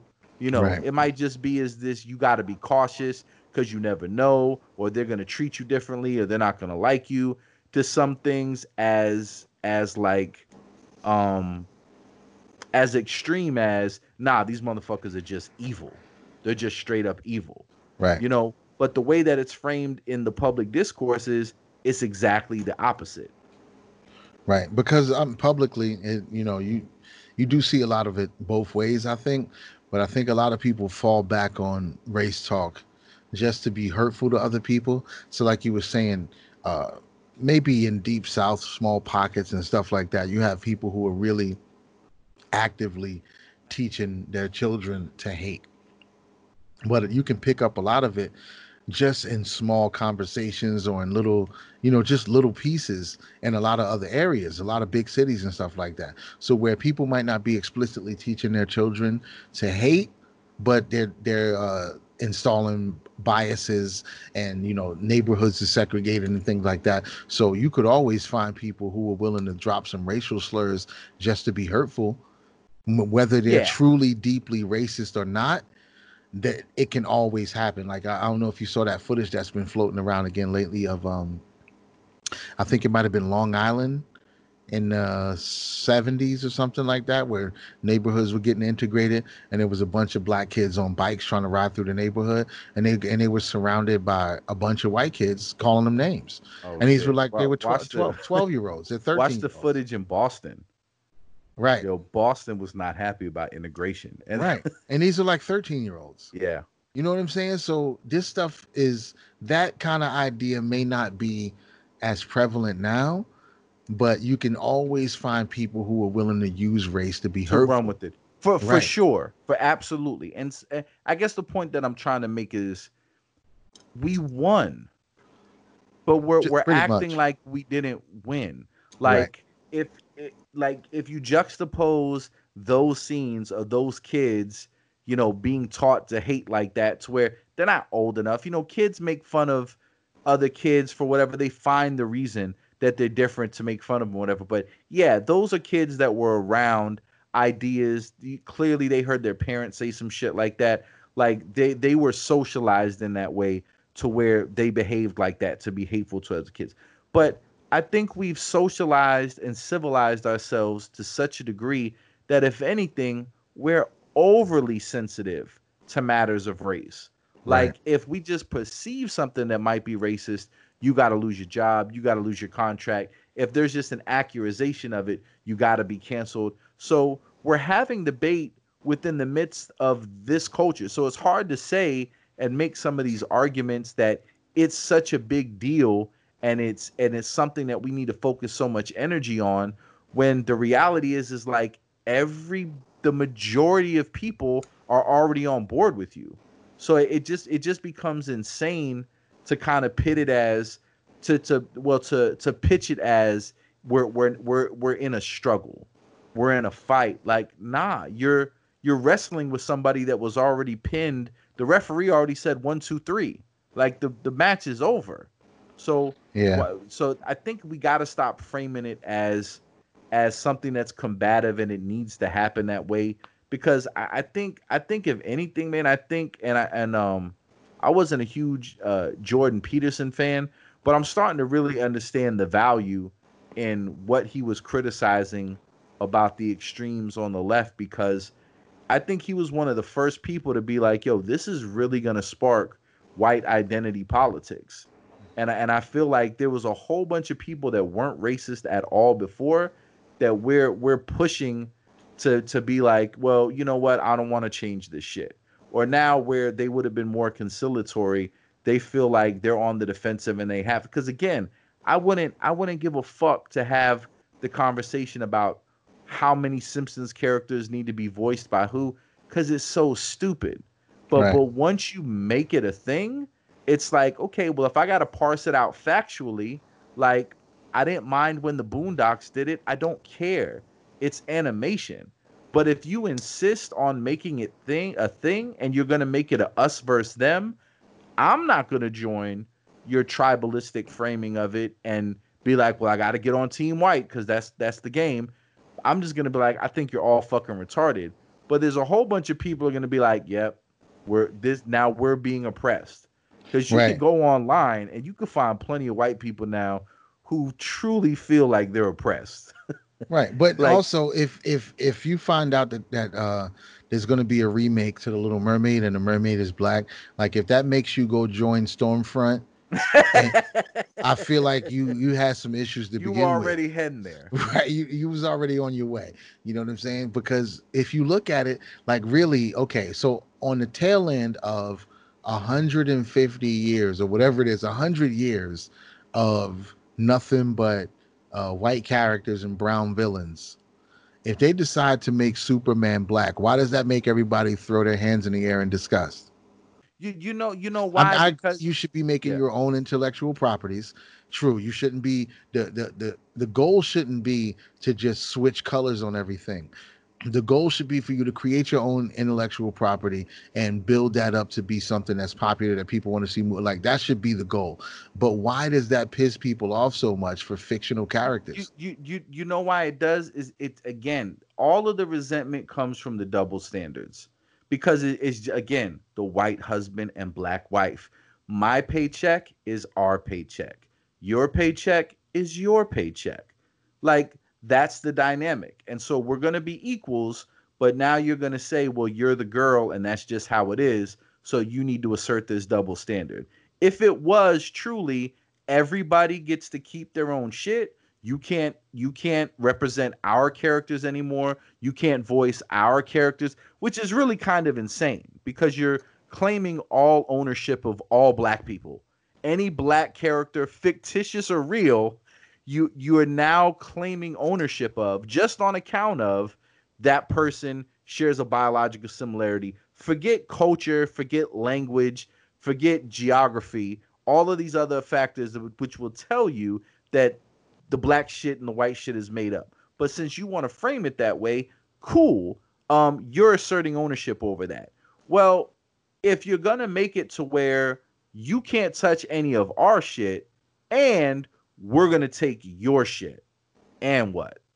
That's when oh. it kind of becomes like, all right, well now you're kind of being combative and an asshole about it. So I think I don't think anybody would give a fuck if Ariel uh, was black, right? First of all, she's a fucking mermaid, right? As far as we know, they're not real at all anyway, which is just ridiculous. But the but because she it's a story that's already, you know, um, from a particular origin, and that character's already been cultivated, right? Because technically, I mean, Simba's a lion, right? I mean, Right. he's a fucking lion. But because he's a lion in Africa, well, technically, as far as science knows, all white people at one point are from Africa anyway. So technically, aren't we all African, right? But but you're just saying, okay, well, you can't voice that shit. Only we can voice the shit, even if it's fictitious. So I think nobody would care that Ariel was black if you weren't insisting Simba has got to be black, and um um Aladdin has got to be Middle Eastern. Like it's Right. got to. There's no option, right? It happens. It, it it happens in a lot of places where people don't talk about it. When okay, so one thing that I brought up in the, when people were bringing up the uh the ca- cartoon characters races switching because it's happening a lot. Like Netflix is switching races on characters from like The Witcher and different things, and people are getting pretty upset about it. Right. So a lot of people are vocal about it. And uh, Oliver Stone made a world a World Trade Center movie, and in that movie, there's a character. Uh, there's a guy from Columbus, Ohio, named Jason Thomas, right? I think he was maybe a, uh ex-marine. He might have been a marine sergeant. I think he had marine sergeant at the time. He was at nine at uh, 9/11, helped rescue Port Authority police officers, right? And he died after he went back in to try to rescue more people and they cast a white guy in the movie to play his role. This is a black Marine, and they cast a white guy in in Oliver Stone's movie to play the role of this person. Now they said that it was a casting error and that they had no idea what had happened, but I don't think anybody believes that because of how much information and- Research and, have research goes into into it, yeah. because it's real people you're dealing with, and you know you can't screw this up, right? You can't mess with somebody's legacy. You know, families who lost people, they, they'll they'll tear Right. your ass up. You can't mess this up. So what made them think that they could switch that one part out? And then even when people caught them in a lie, it kind of just went away. So I've heard more about why a fictitious character in The Witcher was a redhead in the book and is a black woman on the on the TV show Then I've heard about why this Marine got changed to a white guy in that in that Oliver Stone movie. That's If something you're- no, if- nobody if has anything to say about. me, If you if you want my personal opinion on it, I think that all of this shit should be interchangeable because the essence, uh, unless you're doing a biopic, right? When you're doing something that's trying to be historically accurate, and there's those types of films, right? If you're if you're doing a, a, a uh, Queen Elizabeth, right? I, I mean, Right. you know, uh, you got if you want it to be historically accurate, you're gonna get somebody that at least resembles in some kind of way. But if it's if you're just telling a story, like if it was a, the other way around and it was a white dude that ran in and saved or whatever, and they casted a black dude to do that, I'd have no problem with that because his race is irrelevant to the story. I understand it's based on something that actually happened, but to be real about it, Hollywood always uses creative licensing. You don't know what he really said to his wife that morning and Right, what the drive right. was on. You're using some creative license to tell the story, but the point of that character is his heroism. I would, I It- would, it- and that's why I would disagree. That's exactly why I would disagree. In a vacuum, you're absolutely right. With no history, you're absolutely right. But today, in this, I, I just feel like that's an image that people need to see. You know what I'm saying? We still benefit from that being uh, fed into the consciousness of people who would go see a 9/11 movie. But I'm I not understand. saying I'm I not saying that we, we at a point where we need it, Right. and I'm just saying that that's still. Well, I, I, maybe I am saying that. I'm still saying that there's something that could have been uh, powerful for people to see, but when you change it, it seems kind of nefarious when you change it that way, in my opinion. No, no, no. It, I, I definitely see that it could be interpreted that way. I, I definitely see that it could be interpreted that way, and I wouldn't die on that hill to say, well, there's, you know, his heroism is the most important aspect, so therefore you shouldn't be upset that it was changed, right?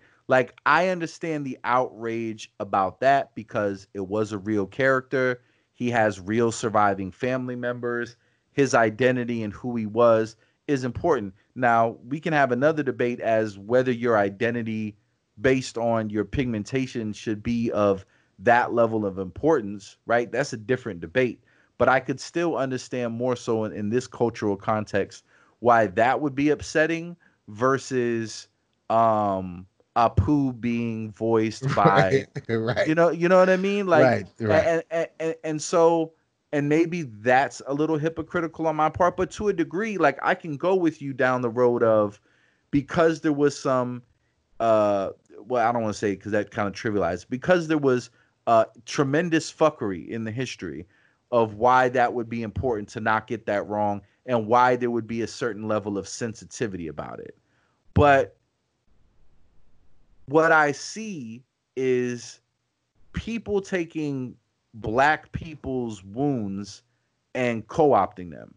Cuz if you came here from India, chances are you're making more money than white people. You've got a very cushy job. Harvard right now and some tech companies are suing the government because they're so mad that they can't get Indian immigrants to come in here and work these jobs. And there's a whole industry within academia where they basically take really smart people from poor third world countries and basically run you know uh, a lot of this shit at these campuses for you know for next to nothing. They're, so we're we're pimping out cheap labor right? And you're willingly coming here because with all due respect america's better than india. You would rather live in america you would you rather have the infrastructure, the sophistication, the opportunities, and the conveniences that you can get easier in America than you could in India. But you can't come here and pretend that you're black. Like, well, you know what? Right. Uh, I got some racial sensitivity too. I don't think you should represent that character. You should come, you know, because the argument I could buy into yeah, there was some fucked up shit and da da da da, and you know, black people's self esteem and imagery because of the fuckery in America. There's a healing process at work, and you know, you don't want to get that kind of thing wrong, and there is value in people seeing themselves in a heroic light. I can totally get that, but you don't get to come here voluntarily, a luxury black people did not have, and say that you have the same plight, right? And pretend that you're in this oppressed group and now we need to change our cartoons because you're Yeah. offended. I don't give a fuck if you're offended. That's the way Yeah. it works. It's yeah, the it free doesn't market. make it doesn't if make enough sense. people watch it and like it, that gets to happen. If if people tomorrow stop giving a fuck about how well LeBron James plays basketball, then the NBA stops being commercially viable. You don't have to force it to happen. People want what they want.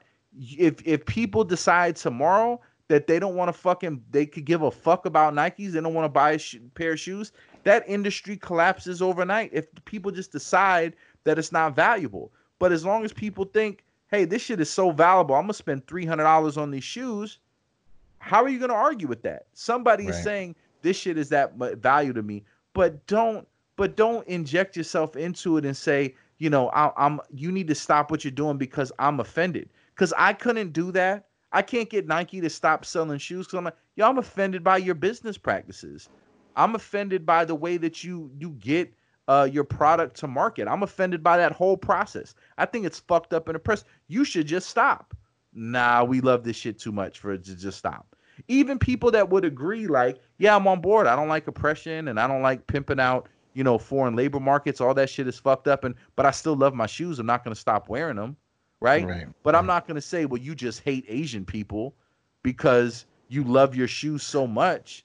Like, right? And so no, I'm I leave Maybe my that's what we gotta say. alone. Maybe that's what we have to say. We But I but I think you know what? We're shaming them morally and calling them racist because they support child labor. Uh, what, what is it going to take, right? You got to shame them publicly. but that's more justifiable.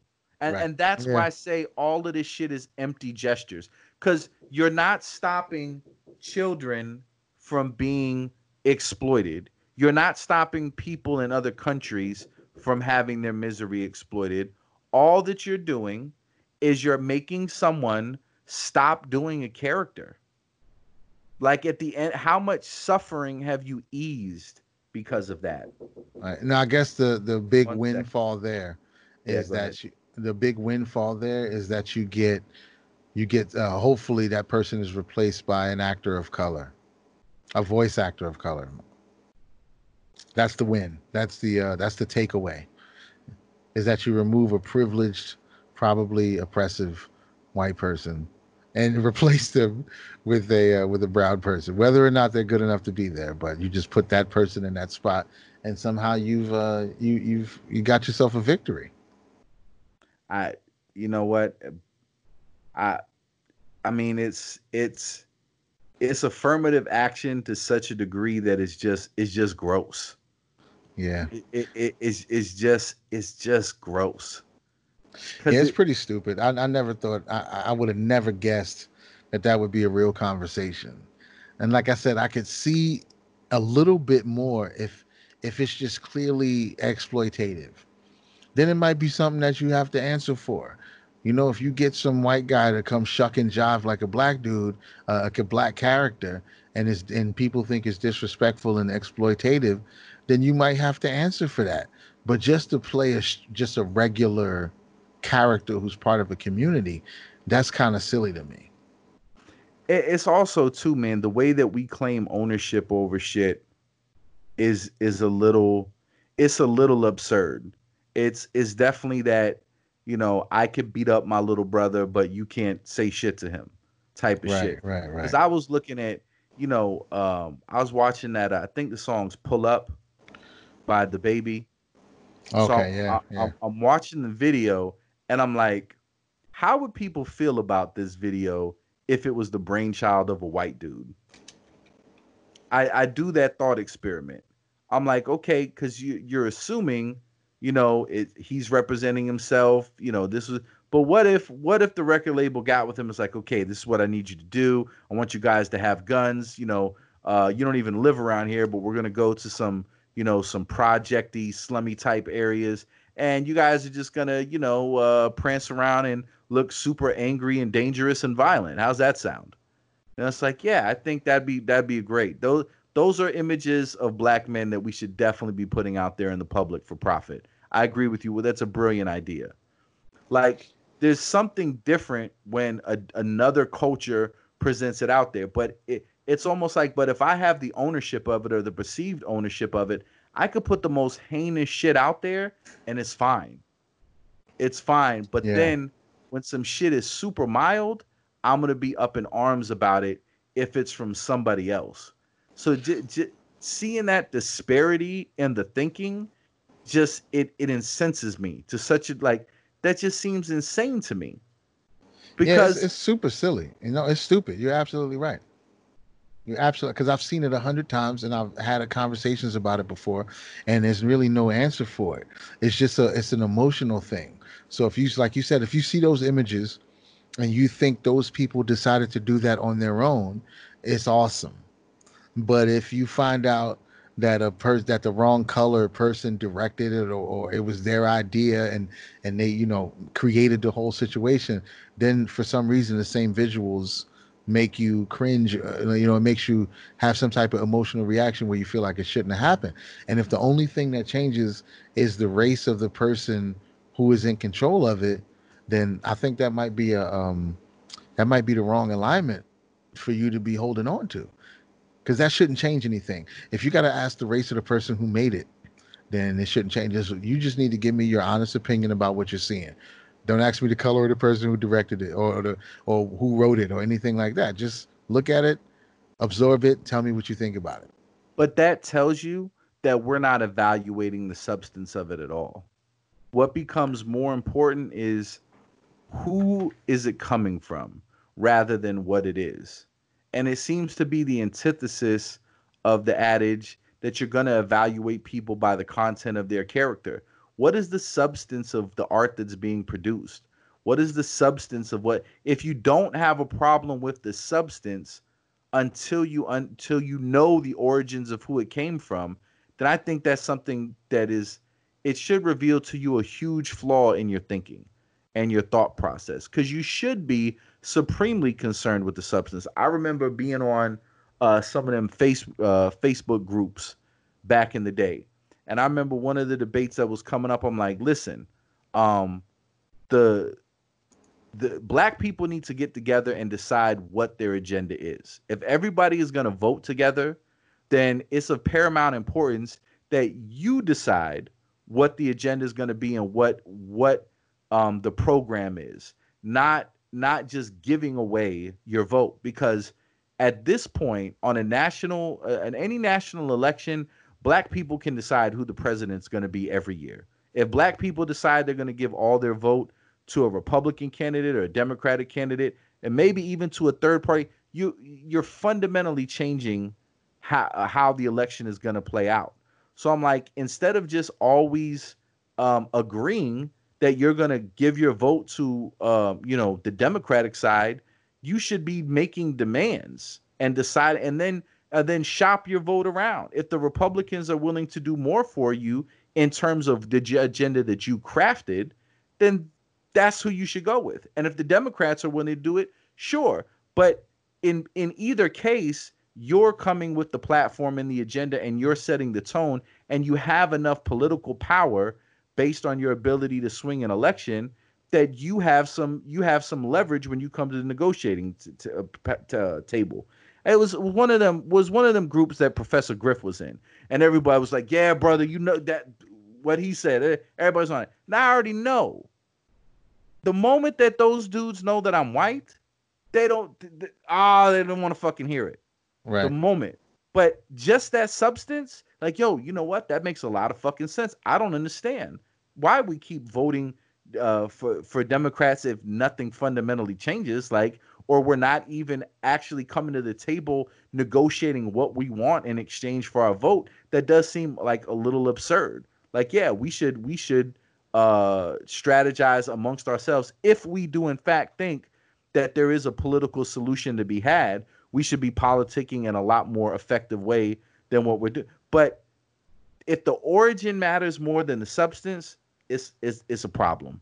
It's it's it's, yeah. it's an absurdity. Yeah, that's true.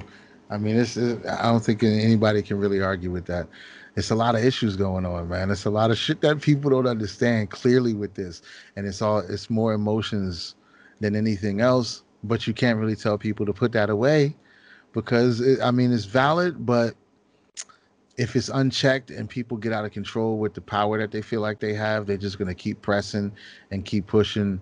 And if they're if they're a minority, the way people say they are, then I don't understand why they have so much influence right now. It's just that the corporations, the people who make the decisions, don't want to deal with any backlash, any type. They don't want to deal with nothing. So whatever is looking like it shouldn't be bothered or it needs to get moved around, they're just going to do it without asking because they need people to keep consuming. And I think that's what the problem is because all these people are saying they don't agree. They're like, oh no, we don't want this, we don't want this. So who are the corporations bending the knee to? Like, are they really a majority, or is it that many of them, or is it just that they don't want to deal with anybody writing them letters and their stock dropping?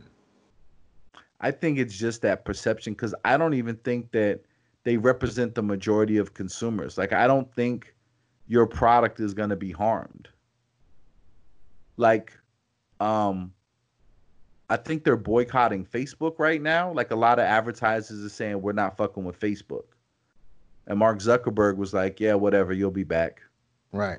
And right. and I feel like that's the attitude most companies could take when people say, "I think that's what they should." And I'm not a fan of him, but yeah, they're like, "Yo, uh, your employee said something about this." They could just be like, "Well, um, so what?" Right. But they're just like, "Yo, you're fired. We can't. We can't deal with it." They just they would rather and and who are the people that they're trying to appease? Do any of those people own stock? Like who you know what I'm saying? Do Antifa members own stock? If they're not shareholders or customers, it does. It seems absurd. And I think that's that's what it needs to be is not necessarily a movement to tell those people that they're wrong or to or to tell them that their concerns aren't legitimate but just to say you know what that's cool but i don't care enough about it to fire anybody about it Sorry. Right, right. I think most companies could probably do that and not get much backlash because you got to figure too, right? Okay, so if you assume, like you said, people who are voting, most black people who vote are probably voting Democrat. right? Because Democrats are, are, the only people who are addressing them directly. I think. Do are Republicans spending any time trying to directly address the black community or black voters?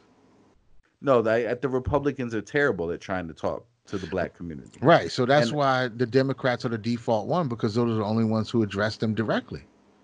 It, it it's true. I, I think I think I, I I truly believe that the Republican platform does more to meet the needs of what black people in America need right now.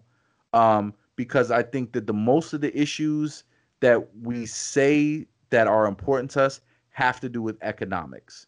And I don't think the Democrats handle matters of the economy very well. The Republicans do some shit that's irresponsible, but I mean, if you're talking about uh, owning your own businesses in your communities and creating more jobs and you know uh, creating a higher standard of living which what all the other issues are about because when we talk about violence when we talk about criminal justice. When we talk about all the other issues we always come back to well it's poverty.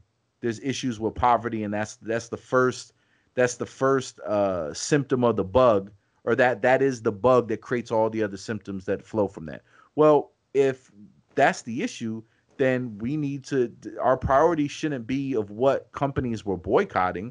Our priority should be is well what can we do to get more economic education into those areas so that people can make better decisions and have easier access to capital and easier access to uh, you know uh, um, education and capital that would help them create wealth for themselves right? Like if if that's the if if that's going to help solve the problem more than boycotting, then I don't see how the, the Democratic Party really only thing that they do is yes, you're right. They speak directly to the black community, but sometimes it's in ways that I mean, I don't understand how that shit isn't even more insulting, you know? Yeah. But yeah.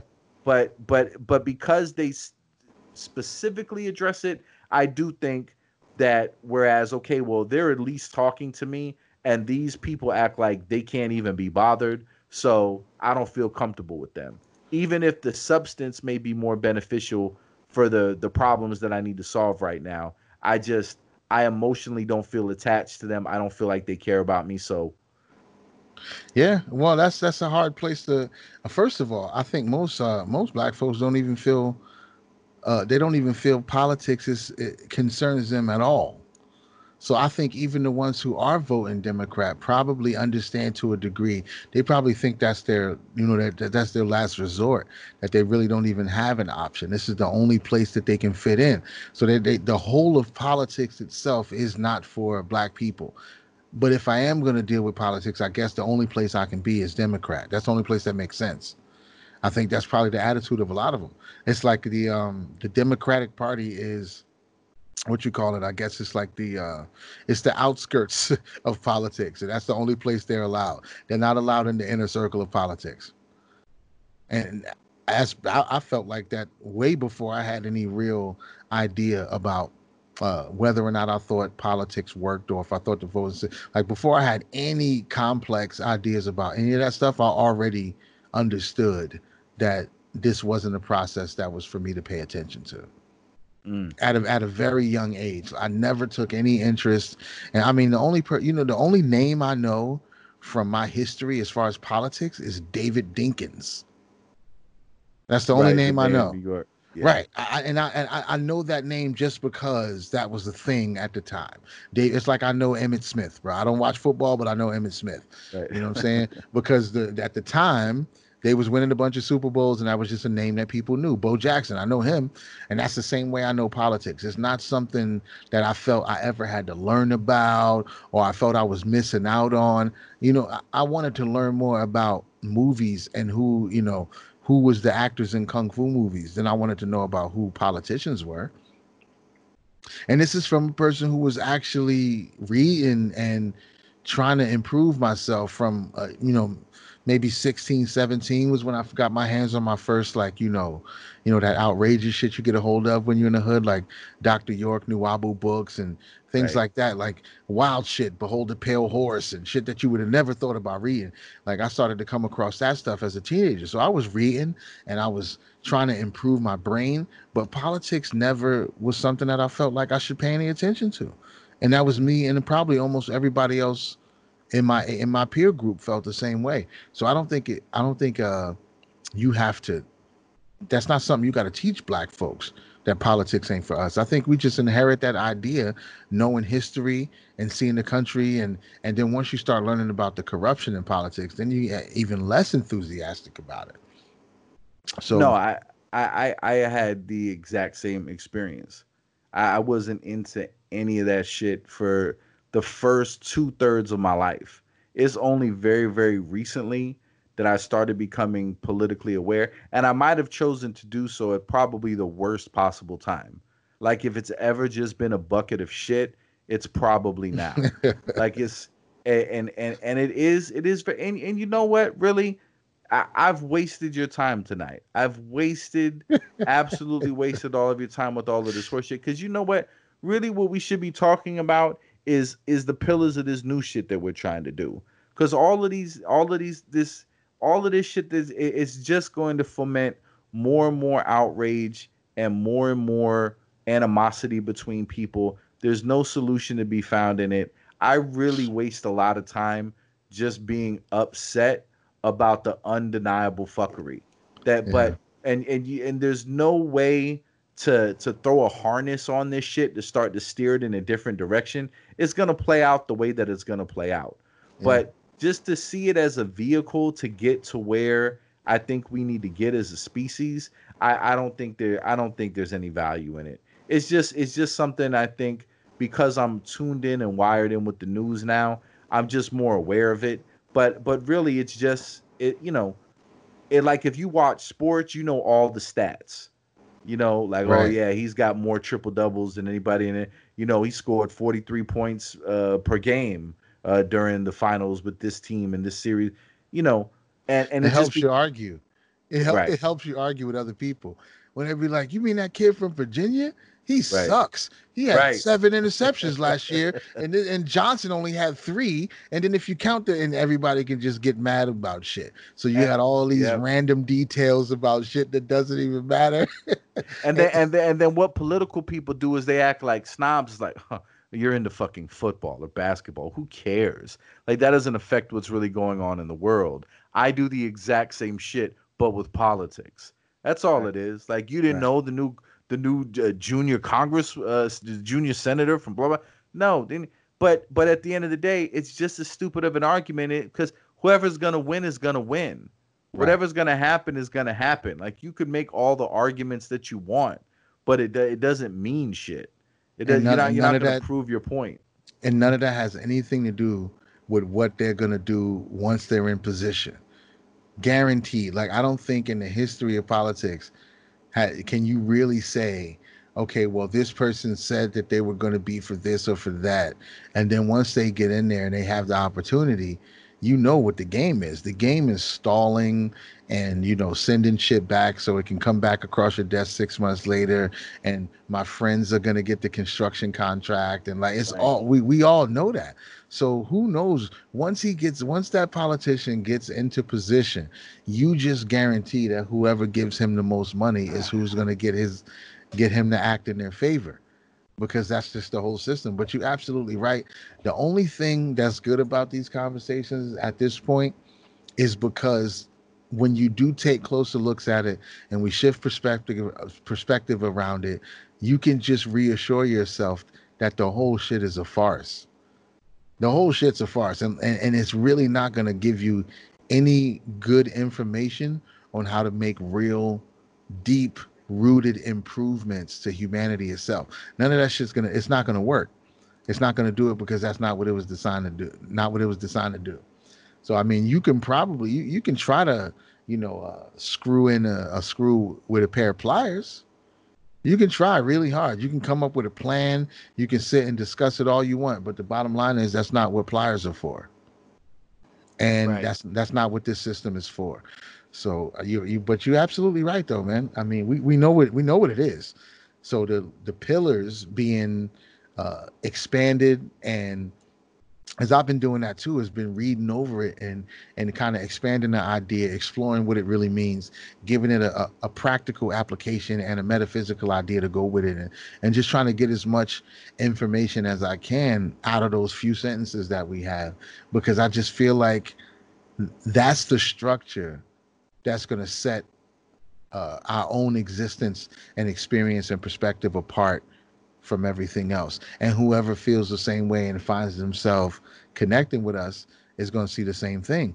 But that's the structure that I feel like needs to be invested in. I've taken a lot of looks at what's available here for us as a society as far as politics and and the social situations and I personally just don't see it. I don't see where that goes anywhere but the same place it's been going for the last few hundred years. I don't see a change in course at all. I just, and I'm sure that you know, I have, I don't know politics that deeply. I don't know the names. I don't know the positions. I don't know the paperwork that they're going through and and all that stuff. But if I sit down and I give myself and I say, okay, I'm gonna listen to this talk or whatever it is. I, I for one, I hear a lot of stuff that people have been saying for a long time, and that stuff's never been done. For two, I know for a fact historically that people will say anything to get elected and get put in, in into these offices. I mean, they're great fucking jobs. So it's not like uh I mean, people will snake each other for a management job at McDonald's. So let alone a, a job in the government. You know what I'm saying? So I don't see anywhere historically where I can look and see that people kept all of their promises and you know held down their uh their duty to the people. And all they've ever done was serve pretty much serve themselves and uh pass the laws that they were paid to pass which you know is not even hidden anymore. That's just common knowledge. Everybody knows that. So with that structure existing the way it existed for the time that it that it's existed for and it delivered us here to this point I've never heard anybody build a solid, believable argument as to how we can use that same structure to get us to a different place that's better for everybody. I've never heard it. I've never heard. So I don't know who I don't know who has it. Um, Republicans can say that they have it. Democrats can say, but I've never heard. All I all I hear is them advertising more of the same. Well, Kanye's running in 2024. And Well, all and I- he's gonna do is sell us three hundred dollar t-shirts, so that's not helping either. listen, I I would absolutely vote for Kanye. I thought about it, and at first I was against it, but now I'm absolutely for it. Why not? I mean, shit. He, can he be any worse than anybody else? I, I don't I honestly don't think he can be. Right. At can't. this point, I don't even think it matters. But I think a vote for Kanye would just it it would it would it would communicate my disdain for the whole fucking thing as as as as as accurately as possible. You're that all might be a power move to vote for Kanye. That might actually be a power move. that might be something smart to do. That might like should we just get everybody on board with that? Like vote, you know, I don't yeah, I don't know, dude. And you I can't you can't sleep on it because anything can happen. Listen, I mean, if Trump, it, he said it himself. Trump won. It seemed ridiculous, and it gave Kanye the confidence. Like, if this motherfucker could win, why not me? And you know what? I don't disagree with them at this point. Why not you? Mm. Yeah, I mean, like I said, who can, can he do worse than anybody else? We all eh, whenever whenever whenever the president gets elected and, and people don't like him and people you know the, the first thing everybody says is the president's a puppet and he don't have no real power. So why would it matter if kanye won? Right. right. Why would it matter? I say we we we fucking hyper see that's the thing too is to to destabilize a machine. You can't you can't it's hard to repurpose a machine but you can expedite the meltdown to free up the footprint there's Right. that and i think that's that's a fair option i think voting for kanye is a fair option if you think it's gonna speed up some evolution but if he's a puppet and he has no real power then what would we really be doing at least having it as a matter of record. That right, right. I, yeah. I, I, I think you're all full of shit. I don't think any of you have any sincere interest in helping anyone or solving any problems. You're there to make yourselves and your family rich. You'll do it at the expense of regular people. You'll do it at the expense of human misery. You're absolutely unscrupulous fucking sociopaths. You pit human beings against each other. You foment racial hatred just so that you can get a little bit more power and make people afraid so that they'll turn and they'll cling to you when really you're you're you're not giving humanity an overall benefit.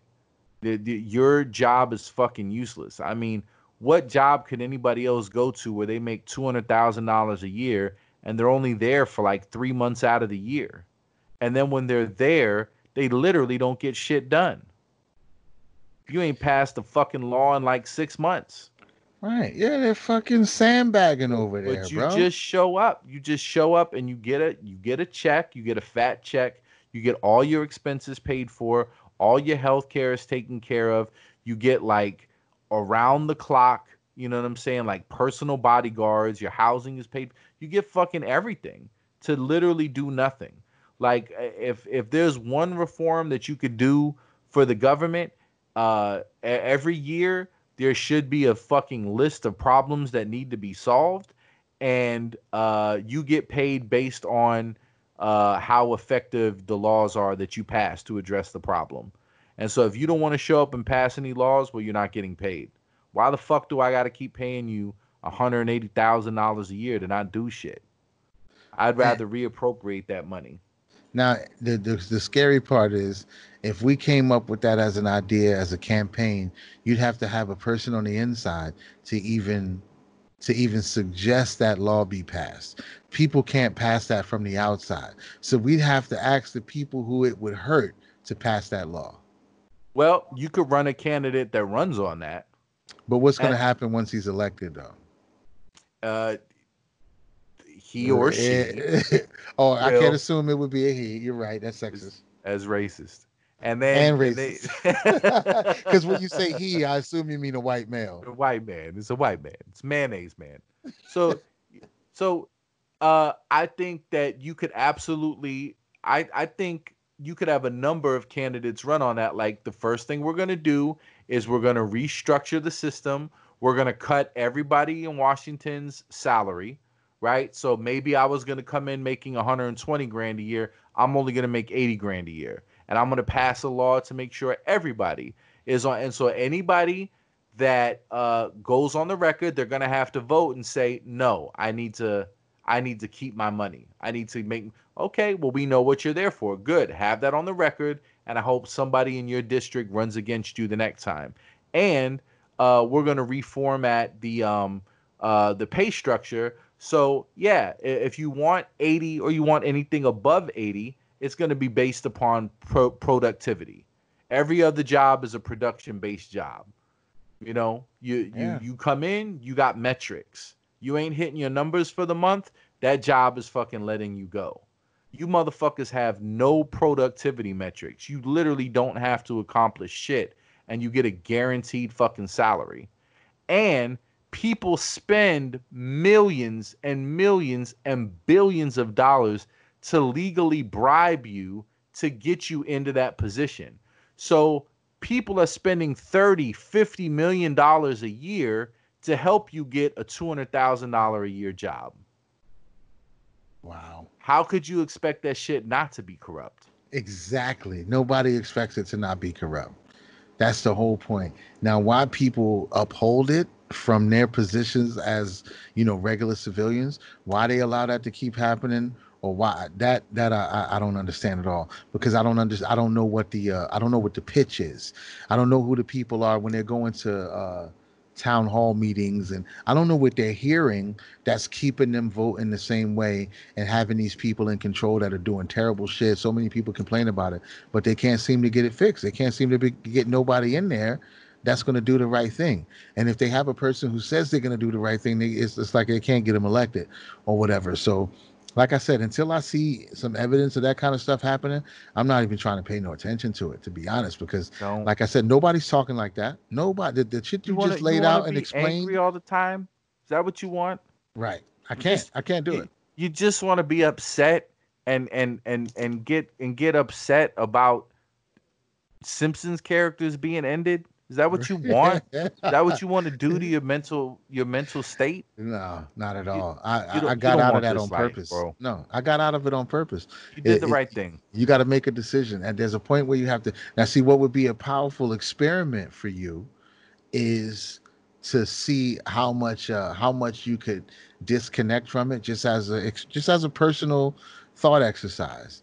See how much you can disconnect from it, and see if your whole if your outlook or anything like that changes when you start to wean yourself away from it This- if you see yourself reacting to things differently or feeling differently just by removing that one thing this is what we're gonna do.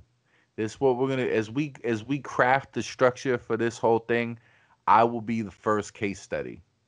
You, Right. You have to leave the the the ongoings and the the the the machinations of this world. You have to leave them behind. You have to get out of all of Yeah. the silliness. You have to remove your mind from it.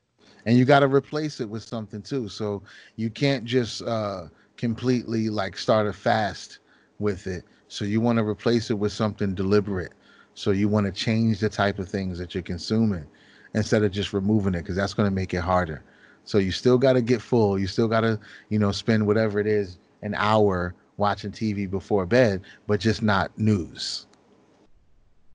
It's not news. So you and then you got to figure out maybe even journal through the process figure out uh, what type of differences you see in your own thought processes what what- what's changing with just removing this one factor.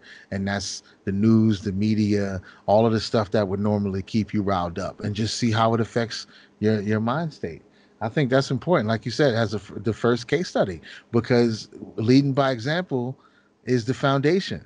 So we, we definitely can't be telling other people that they should do this shit if we don't have a real like basically scientific look at it not just like oh i stopped watching the news. Like no i stopped watching it and i journaled a little bit every day about how i was feeling and what my thought processes were to like really my get hair to know back. right right My penis got like four inches longer. oh that's that's guaranteed and so you can see what's happening because a lot of a lot of people are not willing to do that and they can't understand why they're feeling the way they're feeling is because they're not breaking those habits and i think uh that might be a powerful uh, uh experiment for you to do Look, man, fuck these statues. I don't give a fuck about all these people jumping on top of cars and getting ran over. They're doing stupid shit. I don't I don't care about anything fucking Trump has to say. I don't I don't care about any of that shit. If shit isn't affecting me directly when I go outside, I'm I'm it's not even going to be in my mind because Right. it because it, colors the world and i see the way people are acting towards one another like Yep. people are way more standoffish.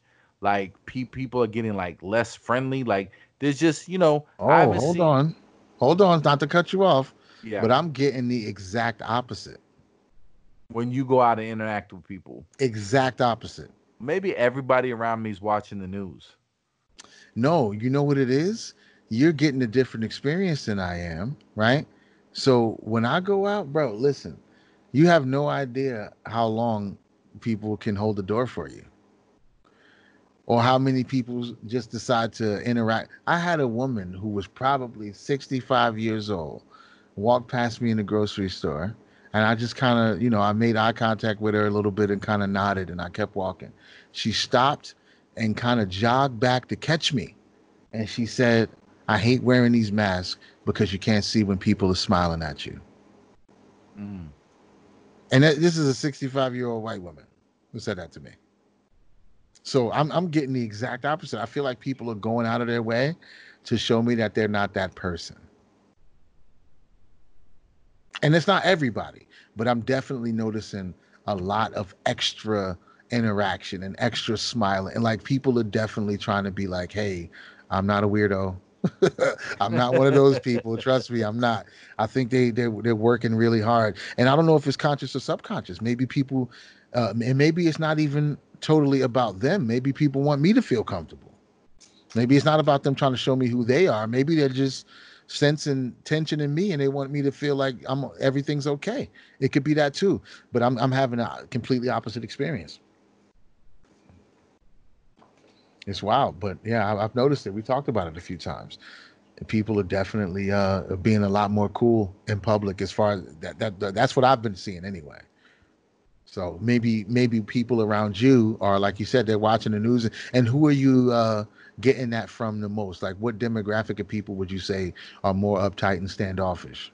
I don't want I don't I prefer not to talk about it. Oh, so black people. I'm not even There was so, only one dude that was cool as fuck, and it is is because I had um, he was like, man, them shoes are cool as fuck, and I, and we we bonded over the the dyed wallabies, and he was he was an older dude. He was like in his probably like mid forties. That's not older, you know, older than me.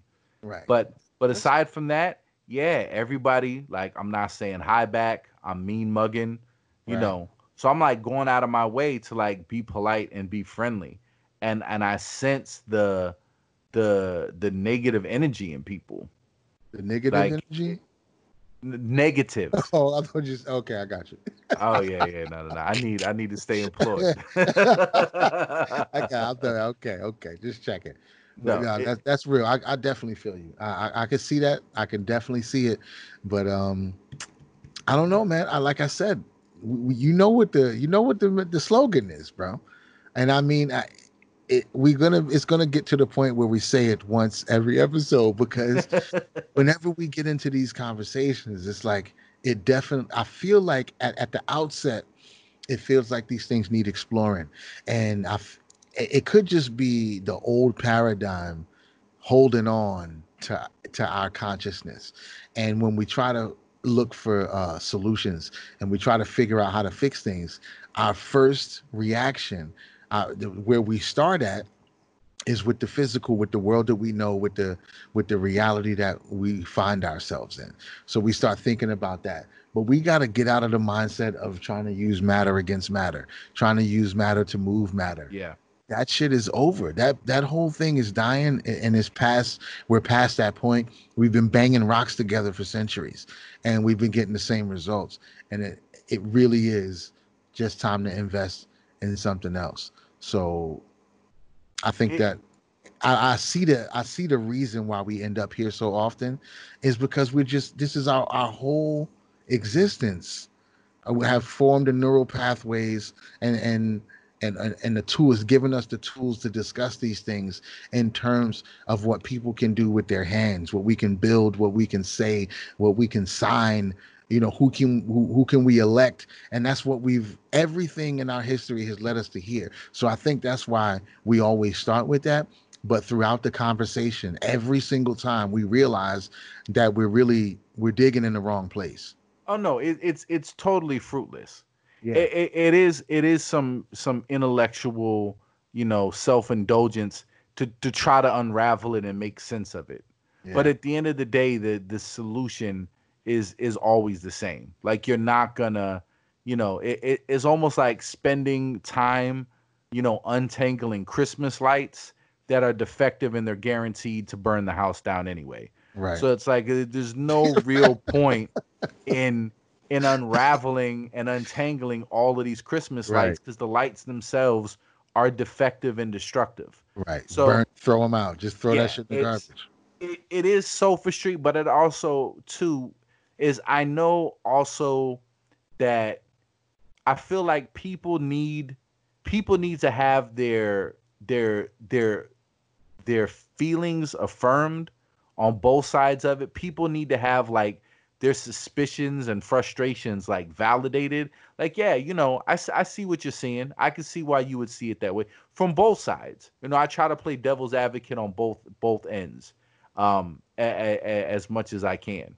But at the end of the day, at at the end of the day, it really isn't something like you said that's going to be solved within that framework with that set of tools it, it's just impossible. So really, the only point to engage it, other than just you know the sophistry of the exercise, is like you said, that's where people's heads are at. That's the terms in which they're phrasing and understanding things. It's just to have a, a common ground of language and observable reality that we can all meet on. Like, yeah, okay, I, I see what you. But as far as prescribing it as the methodology for fixing anything, not nah, man. It's it's truly metaphysics or we're fucked. It's truly it is metaphysics or we're fucked. People have to completely change their their their thinking, the the way that you know um, old paradigms about tribalism need to be replaced with values. People need to to do the inner work and not rely on these these these um these these these uh, external mechanisms to kind of bottleneck your choices and behavior to solve everything because it's not.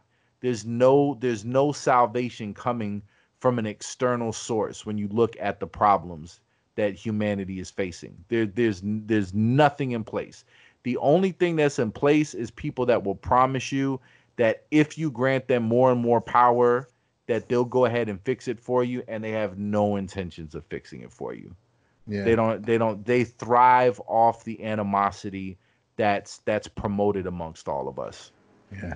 And this is our this is us just being used to i think what we're also doing is we're formulating our rebuttals too so we don't waste a lot of time because we are going to come across get into conversations with other people who don't haven't necessarily reached that conclusion yet so instead of getting in some long drawn out conversation with them these type of conversations will give us really quick uh, ways to cut to the chase and end at that place without talking to them for two hours about some shit that we already know is pointless.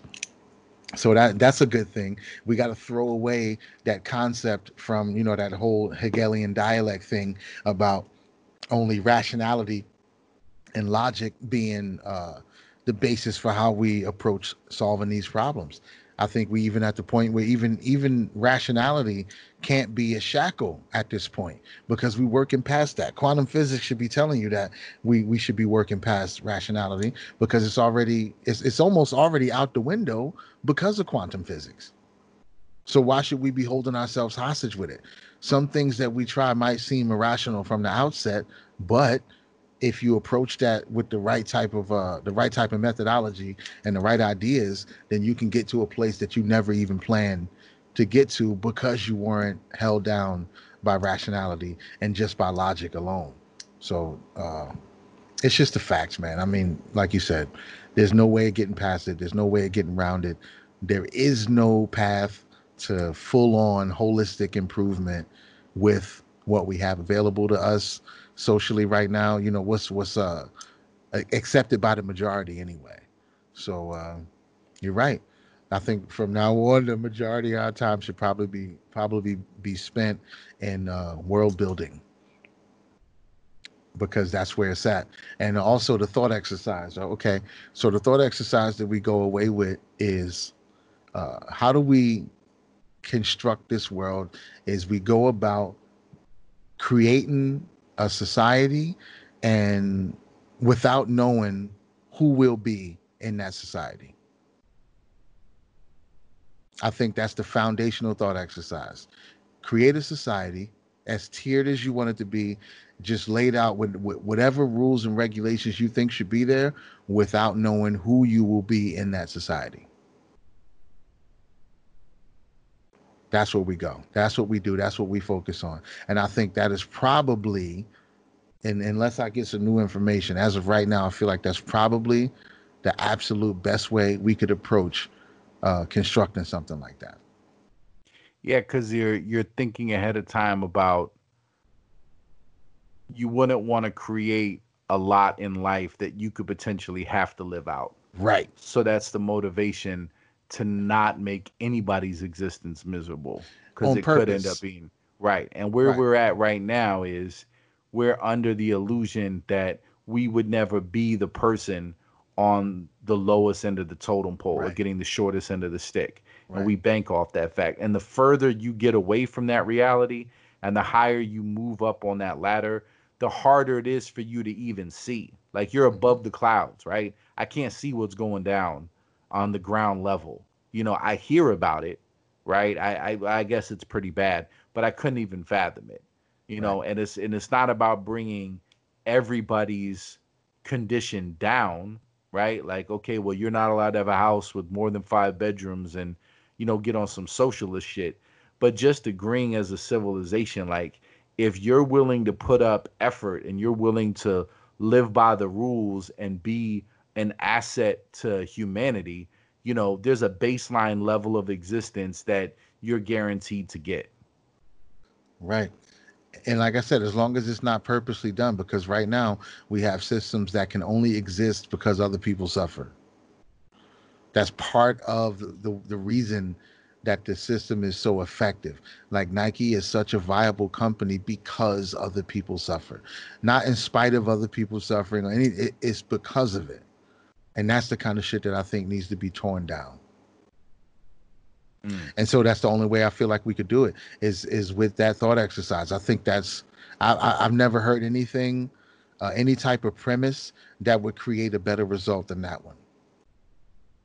I think that's something powerful to hold on to. All right, well let let may the experiment begin. I'm gonna order some more CBD gummies. Dope. Um, I Dope. think that's gonna definitely be um, a necessary component of uh, my evolution of uh, not being such a deranged and angry person.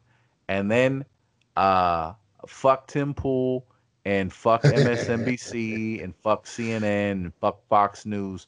I'm not even if you're parsing out the facts correctly at this point i'm making a conscious decision to not even give a fuck about the facts i i need to mentally check out i'm gonna go i'm gonna say 30 days 30 days and see how i feel wow, that's a big one. I was gonna say a week. These are thirty Nah, days right off the bat. Yeah, let's get in, 30 days i'm gonna delete youtube off of my phone oh no, you know what you got to do? Uh, use a different account.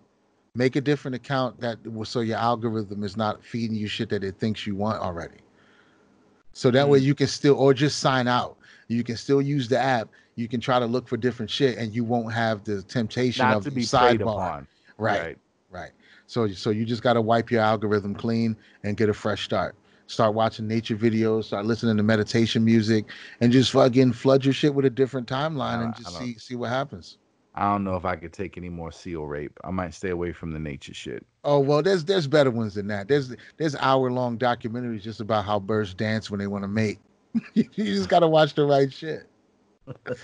so yeah, that's that's the that's the power move. So we have uh we're gonna you do some journaling with that too, because I'm definitely interested to see uh what you come up with. And we have our we have our world building thought experiment. And our next next episode, I think we're gonna try to rein this in, like you said, and start really uh really discussing at least for the majority of the of the shows to start really discussing where we want to where we want to take this idea and and how deeply we can get this idea rooted and can it really become something. I mean i'm, I'm already personally convinced but you know just as just to keep thinking about it and developing it to see if it's something that can become a real asset to humanity. Because i think that's that's the that's my personal goal. I know it's kind of lofty but that's my personal goal. Like i definitely want to leave this place better than than what i found it. Well, I can, I can, I can definitely agree with you, and let let this be a turning point. I'll I'll commit myself uh, wholly over to to fleshing out a lot of this shit that we talked about. I'm gonna get to uh to to writing it out and um uh fleshing out the ideas. But if anything, uh, everything leading up to this is just more evidence as to why something else needs to be done because it's it's the endless struggle of anecdotal evidence it's an it, it, eternal gridlock it's endless animosity it's a cycle of of suffering and and revenge and and Yeah. guilt and anger and it's it's endless and and everything else leading up to this was just kind of uh that revelation of Right. basically what you're going to end up with is people from different perspectives, endlessly arguing about who is right, solving nothing, being angry at each other, relationships being ruined, lives destroyed. you know, that's that's that's all that, and that's why it's necessary to craft something different. Yeah, so, and it's our we have to. How long do you sit around and complain about the way things were, the way they are, and right. how and how scary the future looks? Like, how long do you sit around and just complain about that before you commit yourself to making a real effort to try to build something that's better? Because that's what that's what they tell you to do, right? You you build your own and prove to us that it works, and then we'll take you seriously. So why even keep complaining? Why not just get the building? Right. That's what we just said right. about the people who want to their representation. We told them to make their own make their own media and represent themselves. So this is us representing ourselves. So I think we have not only do we have every right to do it, but it's actually our duty to do it and not just sit around and talk smack. Yeah, I feel convicted. You're absolutely right.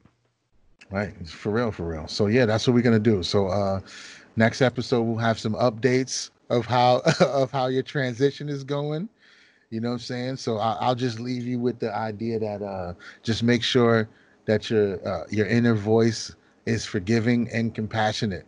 Because if you start feeling like you should be watching it or feeling like you should, don't just uh, call yourself a scumbag inside your own head. don't don't do that. So you got to make sure you have a, a, a index for the right type of talk throughout this thing because that's what's going to matter is your brain is going to try to scare you back into what it's familiar with. So it's going to feed you a false narrative when you take away its stimulus. So just be prepared for that. Will do. Awesome, man. So as usual, great talking to you, bro. I appreciate it. And we're gonna uh, get together later on in the you know closer to the weekend, and uh, hopefully, I think uh, Surreal's supposed to be jumping in maybe on Sunday. Sounds good, man. Can't wait. Looking forward to it. Always a pleasure, my brother. Absolutely, man. Enjoy the rest of your night. I'll talk to you soon. You do likewise. All right. Bless. Peace.